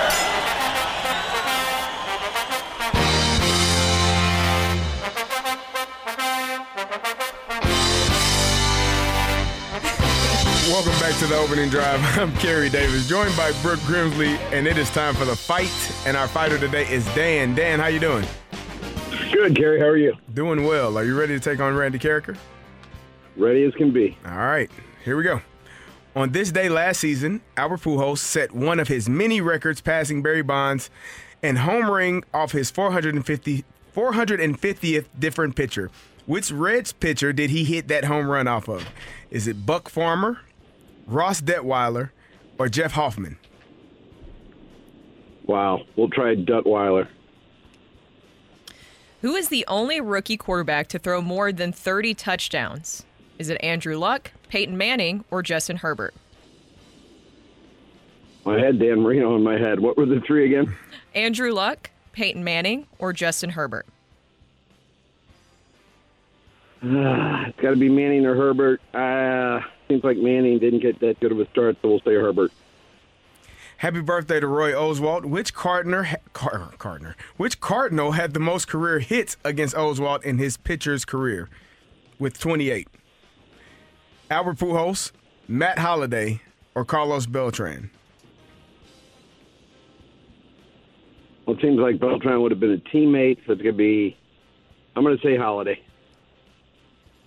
Only three players have ever started their career with four straight seasons of 25 home runs and 100 RBIs. Joe DiMaggio did it first. Albert Pujols completed the feat on this day in 2004. But which current AL slugger was the third? Is it Mike Trout, Carlos Correa, or Jose Abreu? Mike Trout. All right, we're going to double-check the score and bring in Randy Carricker. Dan, how you feeling? Not well. No? Okay. Or is it just the fight, or is it something? You okay? Everything good? Everything all right in life? A little bit of both. Cardinal season. Cardinals, definitely. Yeah. If you've been watching that, I can understand. I'm with you there, brother. It's been tough on all of us. Randy is here, ready to roll. I'm looking. Ready. What is the very snack focused today? He didn't have anything. I had a banana. Oh, he had a banana before he left. Randy, say hello to crumbs. Dan. Dan, good morning. How you doing? Good. Thanks for hosting. Thanks for beating me in advance. I appreciate that. Good. All right, Randy. So I am. But you don't have a drink, so I had a Propel earlier. I've got another Propel on the way. If I didn't see it, I don't know that you had it. Okay, it's in the recycling over there. All right, you ready to go? Ready. All right. On this day last season, Albert Pujols set one of his many records, passing Barry Bonds and homering off his 450th different pitcher. Which Reds pitcher did he hit that home run off of? 450th different pitcher last year for the Cincinnati Reds. Oh, hell, I don't remember. I'll do the lifeline. Buck Farmer, Ross Detweiler, or Jeff Hoffman? That helps a lot. I don't even know if I know. Well, I know that all three of those guys, two of them have pitched for the Reds. I'm going to go with the guy just because he had one of the great all-time Twitter handles when he was with Washington. Ross Detweiler's Twitter handle was National Debt. So I am going to go with Ross Detweiler simply because of his and because he's from here. I'm going to go with National. We used to work out together. Oh, yeah? Mm-hmm. Oh, that's cool. Yep. All right. Who is the only rookie quarterback to throw more than 30 touchdowns? Only rookie quarterback to throw more than 30 touchdowns. It's interesting because we were actually talking during the break about because the question on ESPN this morning was the first quarterback to throw 30 touchdowns in each conference, and the 30 touchdown season used to not be a big deal. It's not a big deal now. It used to be a bigger deal than it is. I believe that Justin Herbert is the only rookie to throw 30 touchdown passes in his rookie year. I'm going to go with Justin Herbert of the L.A. Chargers. Final answer. Yeah, final answer. All right. I think he threw 31 in his rookie year. Happy birthday to Roy Oswalt. Which Cardinal had the most career hits against Oswalt in his career with 28? I will... Okay, Oswalt was pretty much... He was done by the time that Albert moved to the other league. But... Did Oswalt move to the other league? Albert just seems so logical here because he played against him a lot. They were in the division for a while, in the same division. I am going to go with Albert Pujols. All right. Only three players have ever started their career with four straight seasons of 25 home runs and 100 RBIs. Joe DiMaggio did it first. Albert Pujols completed the feat on this day in 2004. But which current American League slugger was the third? So Albert finished on 2004, 3, 4, 5. And it's first four seasons of 25 and 100? Yes, four straight seasons of 25 home runs and 100 RBIs. Okay. My first thought would be Mike Trout. But he didn't because he got sent down in his first year. So it wasn't him. My second thought, American League slugger, would be Miguel Cabrera. who won Rookie of the Year. I don't know if he did it for his first 4 years, but it would seem logical because after Albert Pujols, he's the second best right-handed hitter of our era. And as I just think about other sluggers in the American League currently right now, I don't think Judge has done that. Nobody else in the East, in the Central. They just really the only slugger there that you would even think of would be Cabrera. I don't think any of the Astros guys. I don't think Bregman, Altuve, when they had, I think Correa got hurt too early. I am going to go with Miguel Cabrera as my guy. Total guess.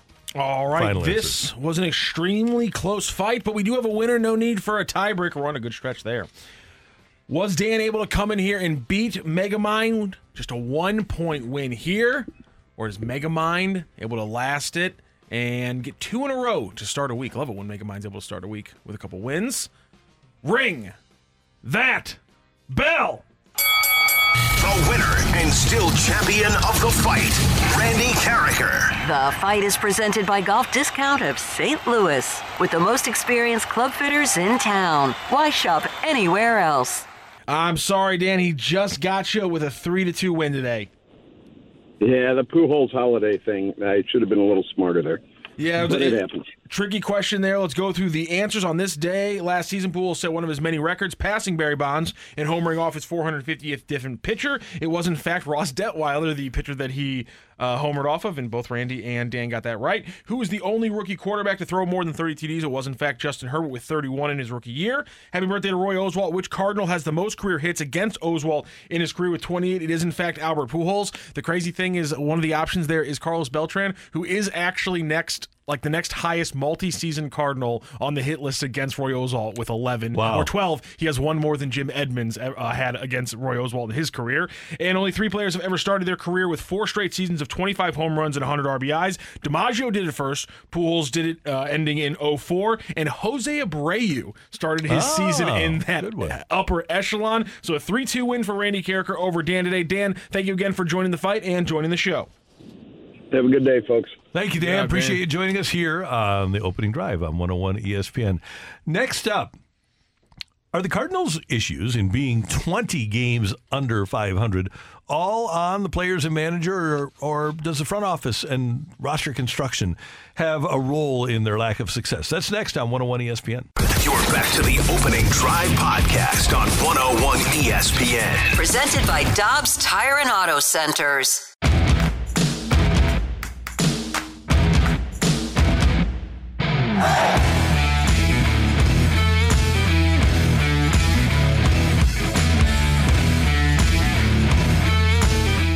My confidence in Jack is probably at an all-time high. I think he's had a really good offseason. His preparation has been, very strategic. He is, I think, in a really good spot.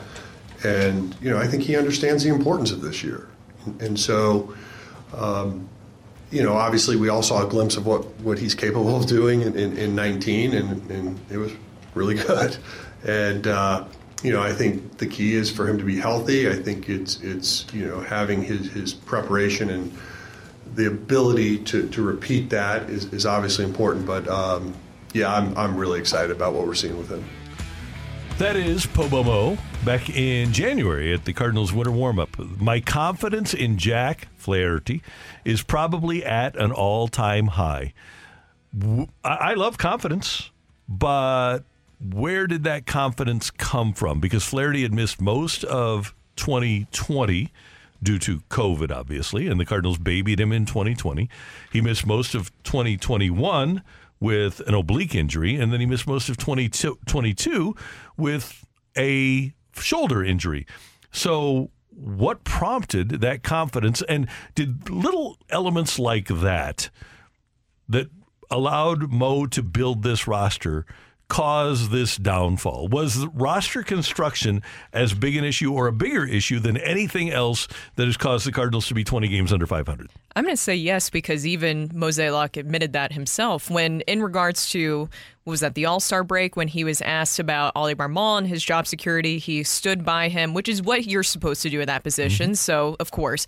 But he also mentioned this is the roster that Oli was handed. So to me, that's signaling that you are conceding to roster construction was not exactly ideal. Some strategic mistakes were made, because also during that winter warm-up, isn't that the same one where he said that they had 6 starting pitchers? Was that winter warm-up where he discussed that? So not only were they counting on Jack Flaherty, it seems like they were counting on others, even, say maybe a Dakota Hudson to possibly factor in to be some depth for the Cardinals at some point this season. And so that is a strategic mistake when it comes to roster construction. And with Jack Flaherty, I think that were they thinking that he was going to be their ace? Sounded like it. Their number one starter this season? Yeah. And I think that they got lucky with the durability this year of Miles Mikolas. But Mats was hurt last year, and Waino got hurt down the stretch last year, although Waino was 7th in the National League in innings pitched. And he's been a durable performer. He just obviously has not been great this year and got hurt during the Winter Baseball Classic, the World Baseball Classic. Montgomery was what they expected he would be. I don't think anybody can question what they got out of Jordan Montgomery this year. So you look at Mats Montgomery, Mikolas, Waino, and then who am I leaving out here? Flaherty, yeah. So that was your group. You had questions about all of them, and that's why we all said get a starter during the offseason. So roster construction was a big part of it in that regard. And then the other part of it is they, I would think, had a pretty good idea that Jordan Walker was going to be in their outfield, and then they didn't give him the opportunity to face adversity. They tell him at the end of spring training, you're making the team because you deal with adversity. He has a little bit of adversity, and they send him out. So that didn't work well. Roster construction. We have too many outfielders. We need to give outfielders more time to play. Roster construction problem. We expect Paul DeJong to play. Paul DeJong had been hurt for each of the last several years. Injures his back in spring training. He's not there on opening day. Roster construction. We think that Brendan Donovan is going to be a really good utility player for us. Well, with the injury to DeJong, Brendan Donovan winds up being a regular at second base because Tommy Edman is playing short. All of a sudden, you decide, okay, well, we're going to play Lars Nootbaar in center field. We're going to play Tyler O'Neill in center field. We're going to play Dylan Carlson in center field. They never have settled on a center fielder. So roster construction and then playing time decisions, I think, have all hampered this club. And by the way, maybe the worst part of it is the bullpen. And I didn't even mention that, but not having an ability to send relievers out and bring up fresh arms, because inevitably every team uses way too many innings from their bullpen than are available. You have to be able to send guys out and call guys up. And at the beginning of the year, the Cardinals didn't have enough pitchers with options to be able to send guys out to bring other guys up. And they didn't have the depth. I mean, when you're calling up people like when you're calling up James Neal, he's kind of scuffling. Now, if you have Wilkin Rodriguez, maybe different story, but you didn't. Okay, sorry. I think we'd have a totally different story this season, honestly. I think so. We were counting on him. We were talking about this yesterday, and I feel like part of the reason why Mo felt as though this team could be better or that they would be better, and there was no need to really go make significant moves, is because they had essentially the same team that took them to the wild card last year, and they lost, obviously, but the team wasn't that much different, minus Yadier Molina, minus Yadier, right? Yeah. But then you went out and got Wilson Contreras, so you felt like that was an upgrade in terms of the bat.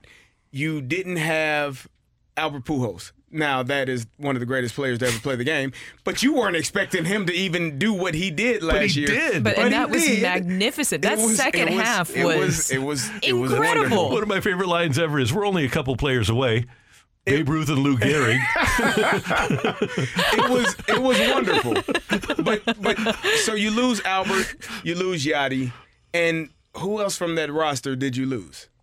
From the end of last season, and impact players that we're talking about. You said Corey Dickerson. Including the playoffs? Well, Juan Yepes is Juan Yepes. You knew where I was going. He's won, but he's here. I mean, he was here.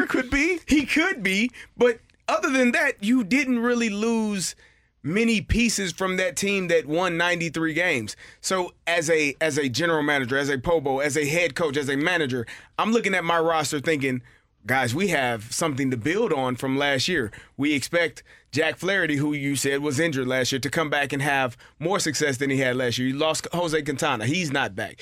But for the most part, you looked at this roster and felt like we made upgrades in some areas. We got better in some areas. And so the thought process would be that we could be a better team. Now, I think the failure is, part of the failure, once you realize that it is a mistake and it's not working well, you own it. You own that and you say, hey, we haven't played well. But as a player, when you have essentially the same team, for the most part, coming back and you've added pieces that you think should be better or help the team be better, and you don't perform, then you, as a player, you have to say, we didn't perform well enough. I don't think Ali Marmol forgot how to manage from last year to this year. I don't think Mozeliak forgot how to get players to come in and add value to the team. The players didn't perform well all season. So for me, when I look at it, I put the onus on the players saying, hey, you guys have not performed in critical times when it's needed the most. I do believe that a big part of Ali's success in his initial year as a manager was due to Skip Schumacher's presence as the bench coach. And I do think that Mike Maddox had the ability to run a pitching staff and help run a bullpen. And when you get that sort of institutional knowledge walking out the door, that's a brain drain. And it's really hard to make up for that level of experience with a first-year pitching coach or a bench coach who really hasn't done it to the extent that Skip had before. Well, and don't forget that Matt Holliday was supposed to be your bench coach too this season, and you had that go away. I think that having Albert Pujols there, especially what he was able to do for the Cardinals in the second half of the season, but also his presence, that was like having another coach on your staff, essentially. We know how much you work with the players. I got to see firsthand. It was just the way that Albert was able to scoop up players under his wing, even veteran players, and really knew how to build up all the guys in the room. It was like having another coach on your staff. Right. That was really huge. So that's another missing piece. I know that Yachty was in and out last season, but we've seen how big of an asset he is to the entire organization from a catching standpoint, where he was like another catching coach, where you didn't need, somebody on the staff to address that. You had Yachty there, and he was teaching guys. So I think that losing those two, definitely we're seeing the impact and the ripple effect of that this season. I mean, I agree that, Yachty, Maddox not being there, it definitely weighs heavily. And we talked about that last year. We talked about that earlier in the season, how Yachty was probably the A-plus student that did the assignment for everybody. He didn't need group participation. I'll do all of the work. You just show up and I'll tell you what we got, tell you what to do. And whereas Wilson Contreras is probably not that. We all have to work together to make sure that we're all on the same page. And it hasn't come to fruition this season. Now, can it get better for next year? They don't have the World Baseball Classic hanging over them, so they all should be in spring training, right? Preparing, right, ready to roll. They don't have to miss 2 to 3 weeks where the starting pitchers aren't there and aren't working together. So we won't have that excuse going into the 2024 season. So if it's still bad, then as you said earlier, Coach Venturi says, you're either coaching it or you're allowing it. Somebody has to figure something out. Yeah, and hopefully by 2024, they will. That's Kerry. That's Brooke. I'm Randy. Coming up with our Rush Hour Reset here on 101 ESPN. You're back to the Opening Drive podcast on 101 ESPN. Presented by Dobbs Tire and Auto Centers. It's time to recap the biggest sports stories of the day on the Opening Drive with a Rush Hour Reset. Brought to you by Clubhouse Turf, your exclusive partner of Celebrity Greens. We're redefining private golf.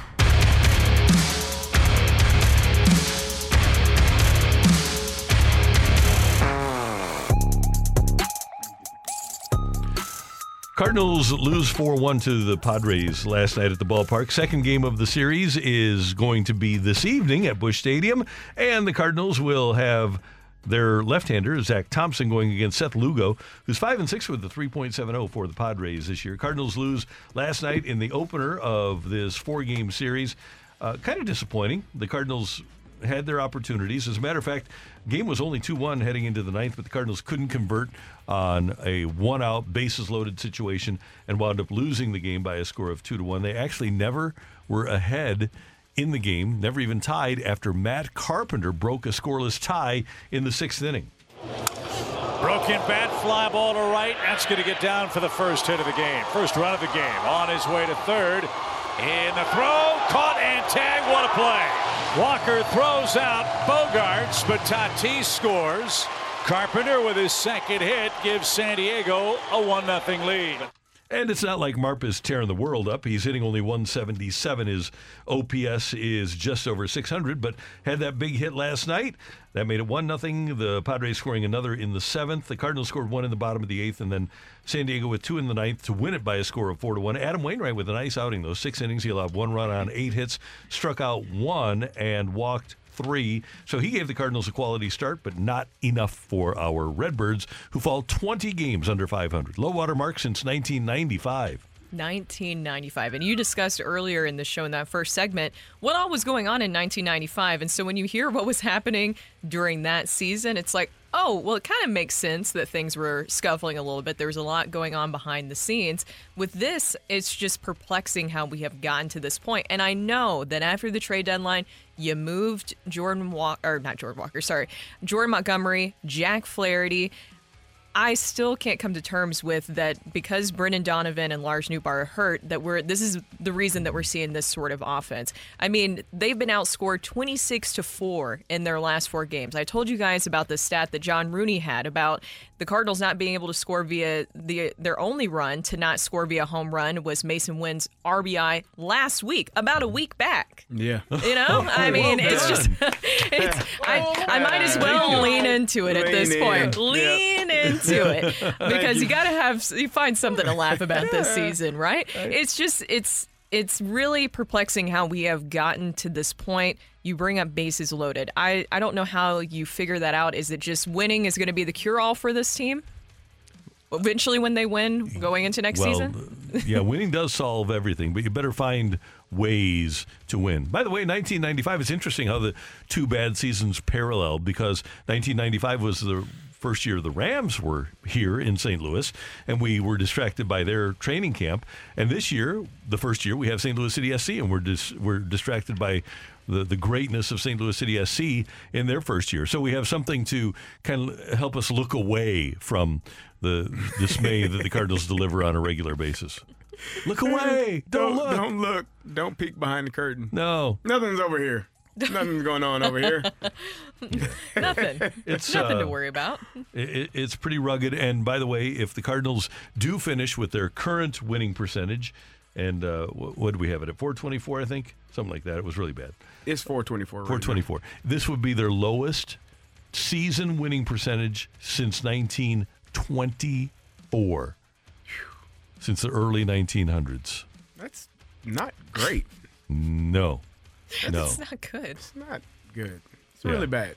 So another Great Depression. Yeah. Oh, right? Man. So, and you know what? It's amazing because you look right now, and we've done the schedule thing already, but I will do it for those that have not heard. This is alarming.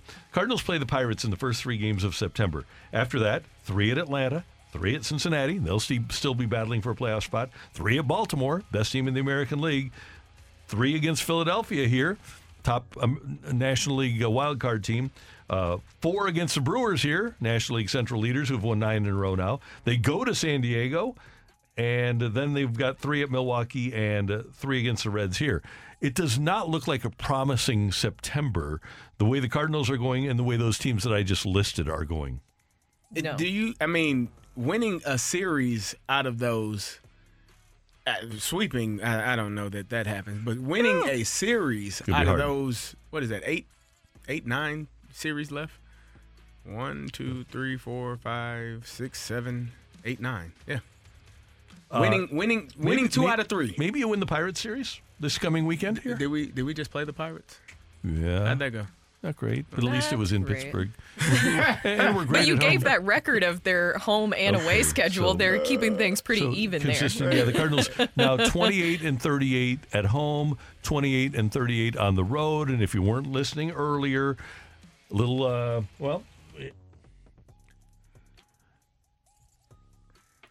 So what you want in baseball is consistency. Like you want Stan Musial, 1,865 hits at home, 1,865 hits on the road.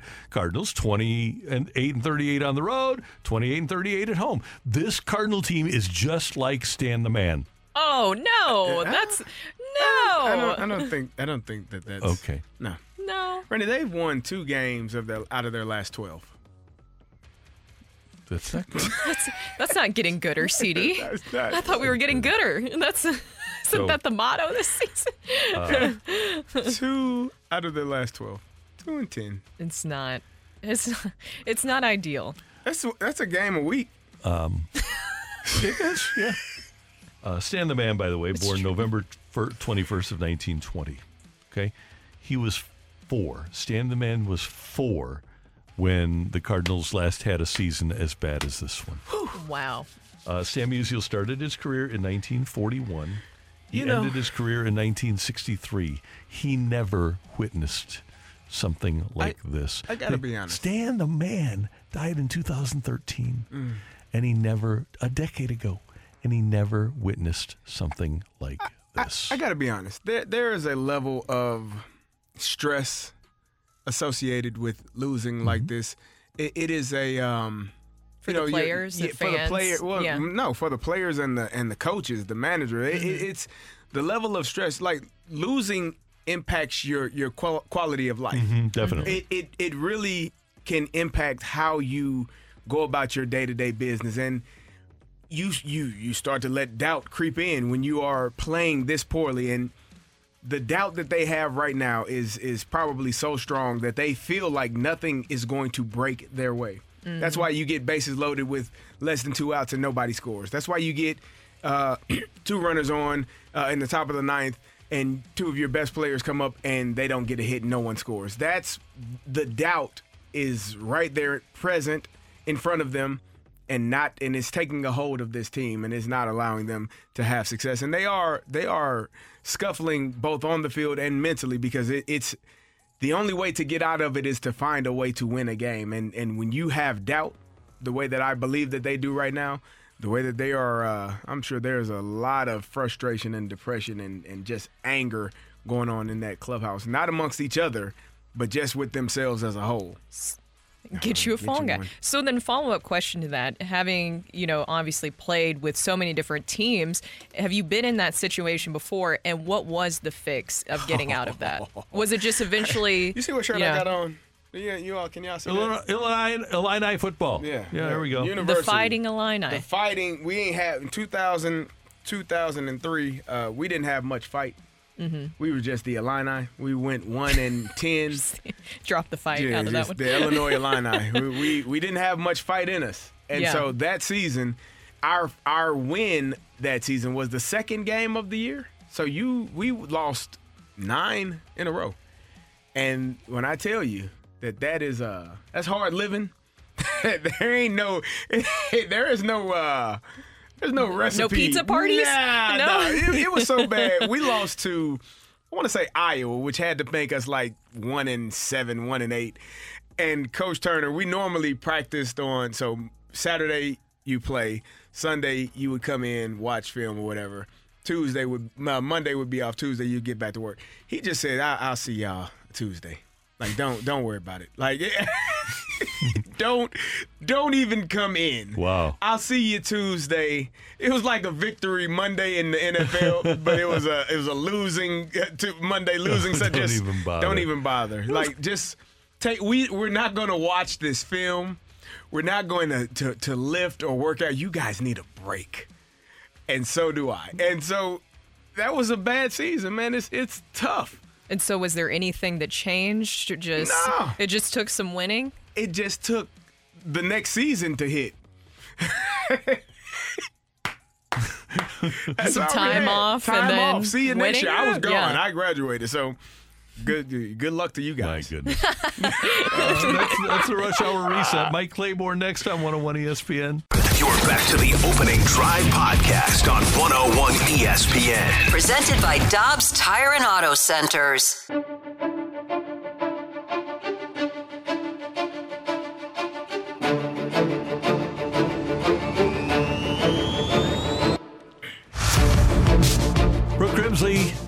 Davis, Randy Carricker. We go to the celebrity line. Mike Claiborne, Claib's Online, joins us. The Mizzou football season set to get underway on Thursday night, and I know that they always have a great feature on Claib's Online with the Mizzou analyst, Howard Richards. Claib's, good morning. How you doing? I'm doing well. 30 to go, or 29, one of the two. I made it a point to start us off with college football. Jeez. Okay, I'll go with college football for this week. So here's a question for everybody. With the way the portal is worked and the way the NIL is worked, how can anybody rank a team at the beginning of the year? It's crazy, isn't it? With the changeover in rosters. How can you rank somebody? You cannot. You cannot rank somebody. And the only thing that you know for sure is that Texas and Alabama are going to be great. But we don't know anybody. Yeah. And with the way that you have to build chemistry in such a quick period of time now, it is it is a crapshoot when you're trying to pick out who's going to be the best team in college football. Yeah, so when I hear people say, oh, number three rank, who knows state's going to take on who? I mean, how do you know?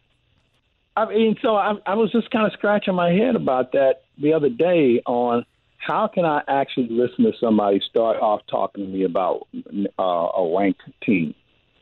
It makes no sense whatsoever because everyone's face has changed. Now, the rich got richer. There's no doubt about that.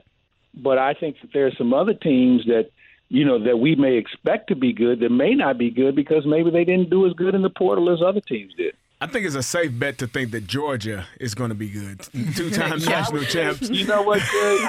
I think Georgia's going to be playing on a holiday. Yeah, I think they are pretty good. Alabama's going to be playing.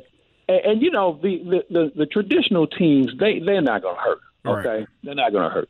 But those teams that are, like, right on the cusp, you know, for instance, like a team like Cincinnati who had a couple of good years recently. You know, what do they look like? You know, what do the ACC teams look like? And, you know, basically, you know, what's the Big 12 look like? So, you know, you have all that going on, and, you know, everybody's got some sort of ranking. You know, he's our Chuckaburger top 100 player or whatever.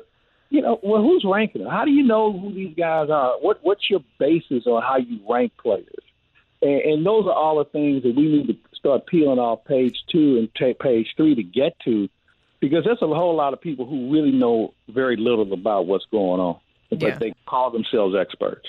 It is very interesting. I bet for Georgia and Alabama that the transfer portal is almost like fantasy football for the rest of us, where you're just getting like to pick the best of the best. I'm sure that's how it feels. Well, Claib's, I do want to ask you a little bit about some baseball, but specifically we got to see Aaron Nola and Blake Snell, and I wanted to gather your thoughts on both of those pitchers. What do you think the likelihood of the Cardinals landing one of those guys or both of them? Well, I don't know if you can land both of them, and I don't know if it's in the Cardinals' hands. You know, every team has money, and I know people say, well, let's go out and get them because we're the Cardinals and we've got money to spend. That may be true, but I think that if you're a pitcher and you say to yourself, okay, I'm going to look at different teams, what are the factors for me? Can they swing the bat? Are they good defensively? Who's their catcher? You know, all those things go into play. And if you look at the Cardinals, they swing the bat okay. They're going through a little bit of a slump now. What do you look like defensively? Well, you have Gold Glovers at the corners. You got some fledgling guys in the outfield. What about your catcher? Well, your catcher struggled early. Is he good enough to create enough confidence that a pitcher can say, you know what, I can throw to this guy? Or is it Andrew Knizner? Or is it Herrera? I mean, you know, I thought Herrera and Knizner made significant improvements. So there's a lot of intangibles that will go into a free agent if you're going to sign him more than just money.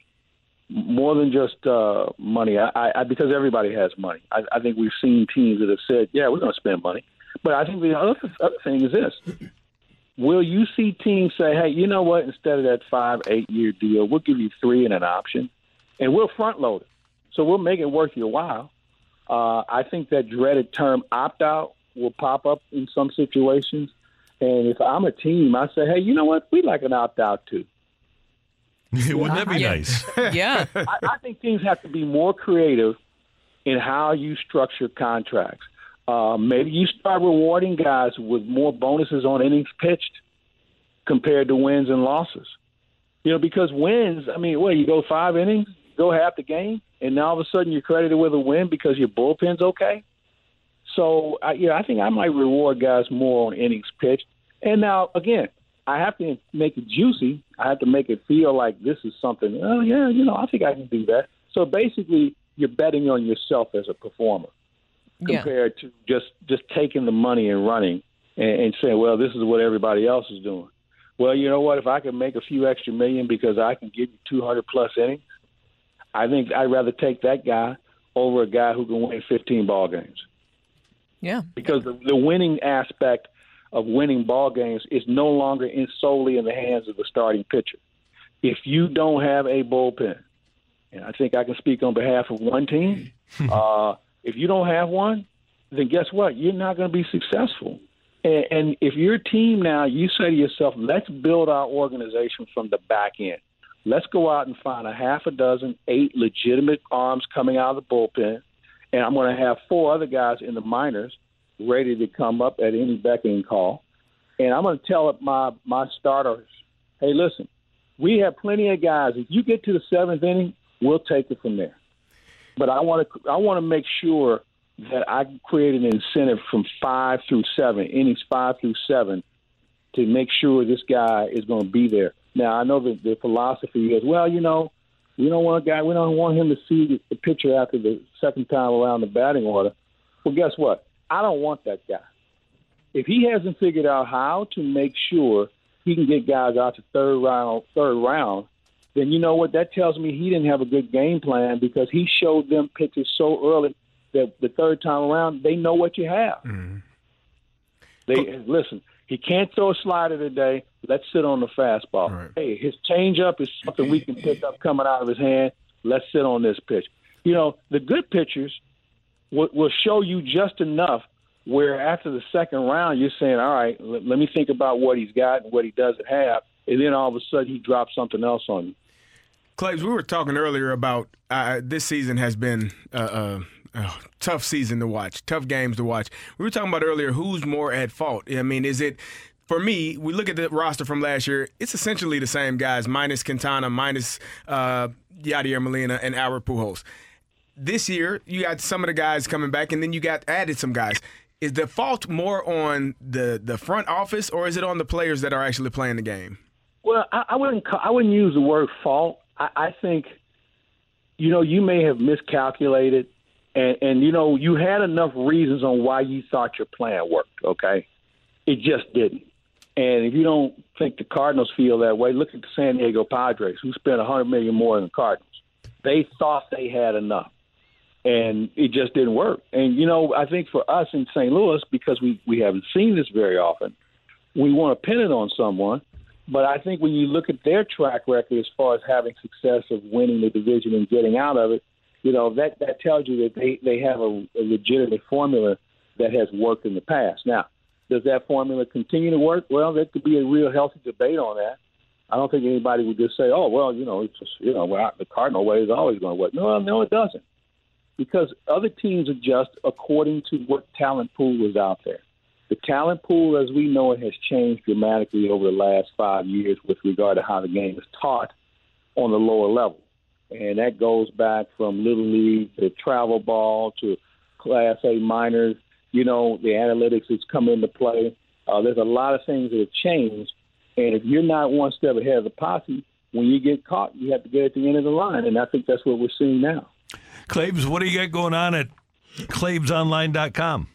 Well, we have Claves and Joe today. We normally do it on Monday, but we moved it back to today. Talk about a lot of things. Obviously, the Cardinals, the football season is here. I got a kick out of the race, the Bomarito 500. Which I think technically is the most fascinating thing in sports when you watch what these guys do. And I sat in a pit crew, and you know who those guys are in the pit crew? They're ex-football players. I mean, there was one team that had 4 guys that played in the Big Ten. So, I mean, you know, I'm fascinated by that. So we'll get into that a little bit. You mentioned football. I ran into my good friend Craig Berube the other night, and we started talking hockey, so we might get into that a little bit as well. So there's plenty of stuff to go on, including the Ascension Charity Golf Classic that starts next week, and I can't wait for that. If the weather's as good as it is today for next week, man, we're going to have a great tournament because there's going to be so many good players that we all recognize their names. So I'm looking forward to that. So we have plenty of stuff to talk about. Dr. Rick and his podcast with Ramlin is coming up later this week. Huddle Up with Howard. There we go. On Friday. Here we go. So we have enough on the plate to get it going. And, of course, we have our Good Nightingale with Bob Nightingale talking some baseball, as these wild card races seem like they're starting to heat up a little bit. So plenty to talk about. Always good to hear your voice, sir. Thank you very much, and we'll talk soon. All right, guys, have a great week, and we'll talk soon. You bet. Mike Claiborne with us on the opening drive on 101 ESPN. Coming up, Jesse Rogers told us why the Cubs are better than the Cardinals right now. We also want to hear from you. Text 314-399-9646, 314-399-YO-HO, or give us a mic drop on the 101 ESPN app. How are you feeling about the Cubs being so much better than the Cardinals right now? It looks like the Cards are the Cubs, and the Cubs are the Cards. It's next on 101 ESPN. You're back to the Opening Drive podcast on 101 ESPN. Presented by Dobbs Tire and Auto Centers. Normally, I'd say, starting pitching. It actually hasn't necessarily been that. Usually, that's what anchors you, and certainly Justin Steele, who goes for win number 15, has turned into an ace. So he's been great. But behind him, it's been a little bit shaky. There's been some good, some bad. So It's been a combination of things, as you'd imagine. If it's not starting pitching, it has been a really good offense, mostly because Cody Bellinger anchors it right in the middle, and it's deeper now that Jamer Candelario has joined them, and now their bullpen has turned to a strength. That's our friend Jesse Rogers of ESPN, why the Cubs have improved. They've won 18 games over 500 since the 8th of June. The Cardinals have fallen to 20 games under 500 during the season, and that's their lowest mark, 20 games under, since 1995, which, if you aren't aware of it, was a long time ago. We get a text from 314. I really don't care for that much about the Cubs being better than the Cardinals. However, I will say this. I'm happy for Cubs fans and sad for our ball team and our fans, but it tells me one thing. Maybe they're just a little bit more up to speed in Chicago on how to evaluate talent. Definitely think our boys are under scrutiny and underachieving this year. It's hard to wrap my head around how you can win 93 games one season and finish 20-plus games under 500 the next. Something's not right. I just wonder if this team is underachieving. If this Cardinals team is underachieving? Yeah. I think this is something worse than underachieving. If there's a word for that, I mean, maybe somebody can text in and come up with something, because I feel like you're trying to find the word to describe what we've seen with the Cardinals as a unit. And maybe we should differentiate this from August 1st. Is this team doing any less than you would expect it to do with what they have on hand? No, not exactly. And I do understand that there was injuries with Brendan Donovan and Lars Nootbaar. I did expect just probably a tad better than this, especially from the offense. That's the part that I'm having a hard time understanding, because you still have Nolan Arenado, you still have Paul Goldschmidt, you still have all these other guys. We've gone down the list of names that we're seeing in the lineup. To me, that's been the most shocking. And I know that they're facing some great pitchers, as we mentioned, with Zach Wheeler, Aaron Nola, and Blake Snell. But that's been the most surprising part to me. I mean, 26-4 in their last four games. They've been outscored. That's concerning. That is concerning. And I think if you say since August 1st, do you think that this is underperforming or underachieving? I think I agree with Brooke. When you look at the lineup, yes, because they didn't really move anyone from that Paul DeJong, but you know that's not someone that you thought was. I mean, I know you called him Honus Wagner, but was he really? You know, for a time. Probably not Honus Wagner right now. Not right now. I don't. I think that the lineup has underachieved for whatever reason. I don't know what the rhyme or reason is for that. You lost two. I mean, you've won two of your last 12 games. Obviously, the last three were against some really good pitching, but what about those other ones? What about those other nine games that you didn't perform particularly well in, winning two of them? I don't know how you figure this part out, because if the lineup doesn't hit and the pitchers aren't as stellar as you need, and last night I thought Wainwright did a spectacular job. He did a spectacular job, and so to not get the help with that, where do you turn? Who do you look to? Yeah. And that's one of the things about when you look at the group as a team, when I wonder whether or not they're achieving or underachieving. What Cardinal relievers, when they come into the game, do you say to yourself, oh, this is good, this guy's going to shut it down? Yeah. That is a great point. It is. There isn't one. No. There's not one reliever where I don't expect him to give up runs. You had one. I thought Genesis Cabrera was that for a little bit. He did a really good job. Yeah. He's not here, though. No. Let's get but he's pitching well. Let's get a mic drop from Corey here on 101 ESPN. Because the Cubs spend money in the offseason and the Cardinals don't. This year in the offseason, we just signed Contreras and basically said, that's it. That's our offseason.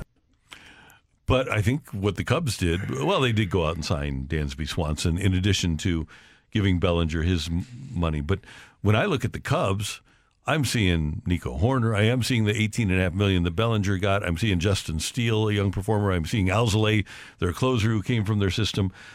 I don't think necessarily that it's money that is leading the Cubs to so much more success than the Cardinals. And if you go back to the opening day payroll, Cardinals and Cubs were pretty close. I don't know where they are now. I'll try to find it. But it doesn't seem to me that the Cubs have really, aside from the Swanson contract, who else have they given a ton of money to?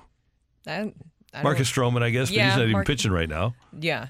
And then you mentioned the Cody Bellinger thing, too. And I don't know. I mean, that's where it's very confusing with what you're seeing. And I think maybe keeping Cody Bellinger around, and he's hit his stride hitting wise. Maybe that's something that has helped the Cubs with their second half of the season. You know, Jesse mentioned offense as being a big part of it. And I know that winning, we've discussed this today, winning is typically the cure-all for things. But seeing this group right now, and somebody from the 636 texted this in, the players are complacent. We were before the trade deadline and definitely are now, minus a few players. This team has a losing mentality, and 3 starting pitchers is not going to fix it. That's my question is if you do get the pitchers, is this enough to really turn around this group? They're very sharp. Yeah, is winning the cure-all, essentially. The issue, I mean, losing, I'm telling you, when you are a losing team, you find ways to lose games. It just happens. It's not... There's no way to even explain it. You start losing, you continue to lose, and you find ways to lose games. Same thing goes for winning. When you are winning, you find ways to win games. And so I don't know that they have a loser mentality. They're just a losing team right now. Yep. By the way, opening day of the season, the Cubs had the 12th highest payroll at $184 million, and the Cardinals had the 15th highest payroll at $175. So a $9 million difference is kind of negligible in baseball in 2023. Well, let's get one more mic drop. This is Brooks on 101 ESPN. Well, I'm not feeling too good about the Cubs being better than the Cardinals right now, and I'll tell you why. Back in May, when the Cubs had a better record than the Cardinals, I made a bet with a friend of mine who happens to be a Cubs fan. And I told him the Cardinals would finish the season with a better record than the Cubs, and if not, I owed him a fancy steak dinner. So yeah, I'm not feeling too good about it right now, and I'm not sure who to send the bill for that dinner to. Is it Mo? Is it DeWitt? Is it the players? Is it Ollie? Don't even know at this point. But yeah, I think overall the Cubs have just done a better job of addressing their needs than the Cardinals. Yeah, send it to DeWitt. Let me know how that works out for you. Yeah, and Brooks, I'm sorry about that bet because I would have made the same bet in May if I were you. But I think many people would have. When would you have not made the bet? At what point would you have said, yeah, no way? Was it London? Blocking his phone. Yeah, London probably. London was it for you. Yeah, that was... That was Waterloo. Yeah, it was. Yeah. So, yeah, it's kind of a bummer that the Cubs were expected to finish well behind the Cardinals. People thought, oh, yeah, the Cubs will have a nice season if they finish .500, but the Cardinals are going to win the division. Everybody said that before the season started, but hadn't turned out that way. So congratulations to the Cubs and their fans. And, yeah, it's kind of a bummer for us. Coming up, we've got rock and roll as we head down the stretch on this edition of The Opening Drive on 101 ESPN. You're back to The Opening Drive podcast on 101 ESPN. Presented by Dobbs Tire and Auto Centers.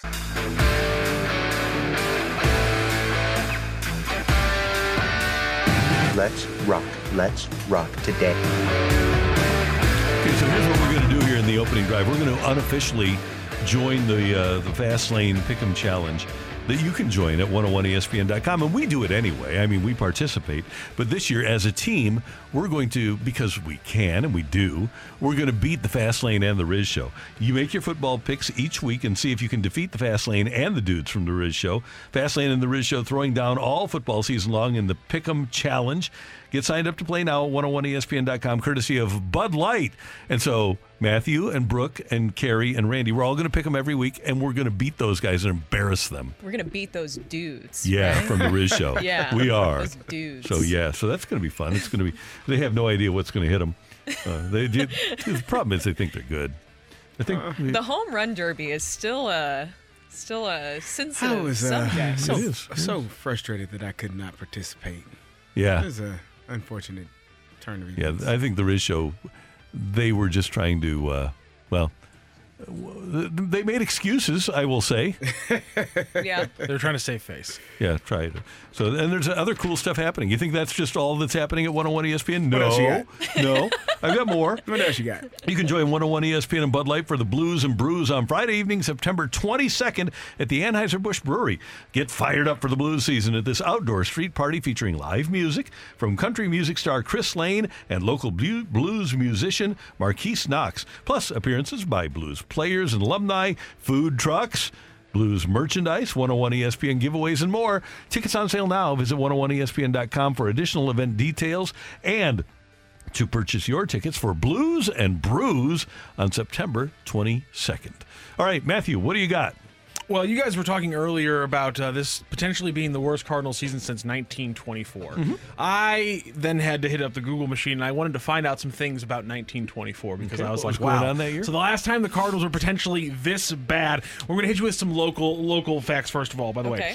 Powell Symphony Hall, the Fox Theater, and this STL Arena had not yet been built. The Chase Park Plaza, or the Chase, had just been built a year prior to that. Also, the population in the city of St. Louis was 800,000 people. Man. Wow. It's now 400,000, and those are all historical buildings. And here's some fun little things. The dollar at the time, you could buy 95% more with a dollar than you could right now. The dollar has a 5% value of what it had back in 1924. And here's some other stuff. So 60-cent drinks are not a big deal. Not a big deal back then. In fact, you're getting kind of gypped off there. The 1924 was the first year that a fax was ever sent across the ocean. 1924. Wow. It was also the year that Mercedes-Benz was founded. That MGM was founded. Here's the thing. It's the year that the Ottoman Empire ended. So, you know, that was the Ottoman Empire was still a thing the last time the Cardinals were this bad of a baseball team. I like having an Ottoman. It helps with my hamstrings. Exactly. Yeah. When I wrote that down, I was like, the chances that Randy makes like a furniture joke is 100%. 100%. The likelihood is high. And just before the MLB season had started, the NHL announced their first ever expansion to the United States of America with the Boston Bruins. Oh, by the way, Prohibition lasted from 1920 to 1933. So 1924, last time the Cardinals were bad, you couldn't even drink away your sorrow. You had to go into secrecy. Legally, yeah. Had to had to step to a speakeasy. A speakeasy. Yeah. Right. Yeah. Have a certain knot. Yeah. So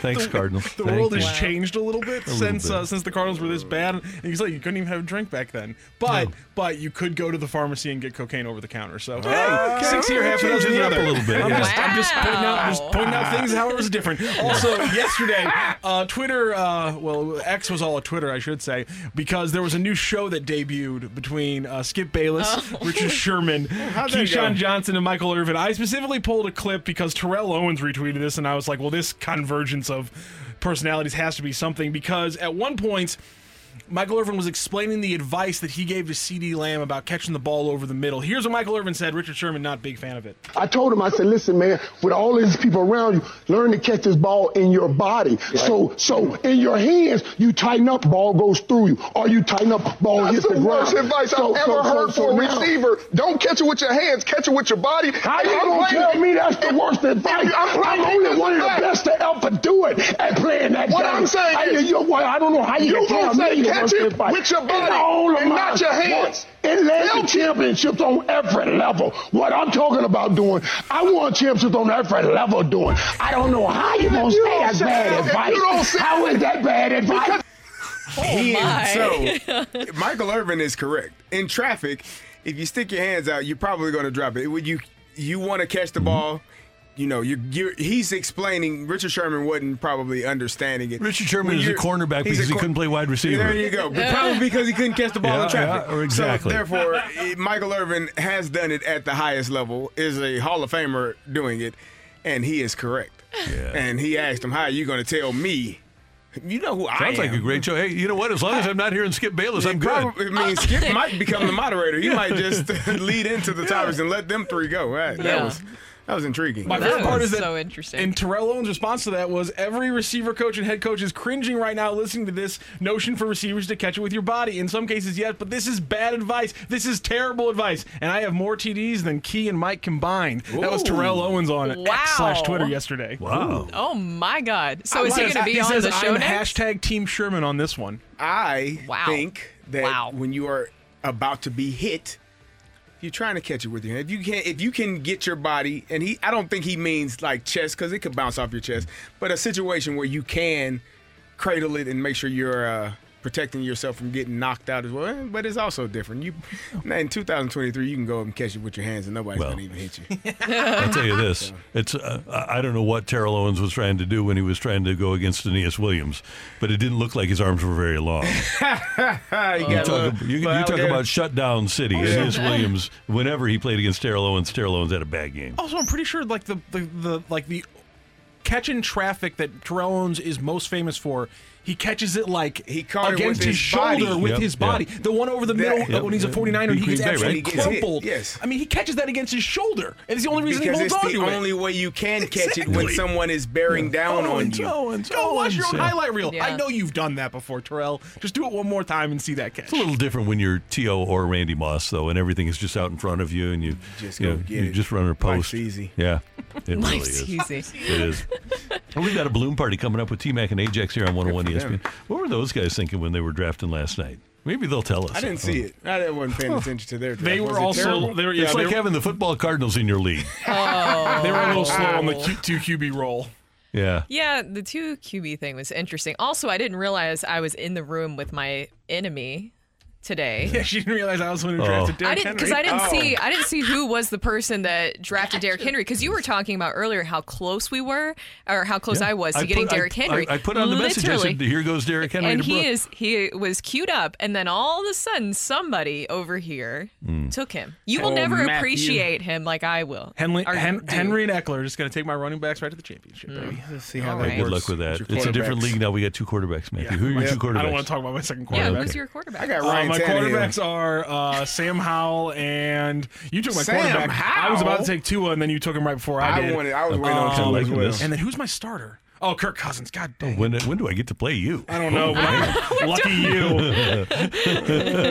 So anyway, T-Mac and Ajax are coming up, followed by BK and Ferrario from 11 to 2, and then from 2 to 6, you've got the Fast Lane with Anthony Stalter and Jamie Rivers. We appreciate you tuning in, texting in, and being a part of the show. I suppose I should say, Brooke, wasn't this fun? How about that? How about that? How about that? CD? Show us your face. We want to see your face. Who said that? You want to see my face? Okay, now we thank you for tuning in, texting in, and being a part of the show. Have a wonderful, enjoy this weather. Get outside, do something. And for all of us, until tomorrow morning at 7, have a great day, St. Louis. That's right. You've been listening to the Opening Drive podcast on 101 ESPN and ESPN.com. Presented by Dobbs Tire and Auto Centers.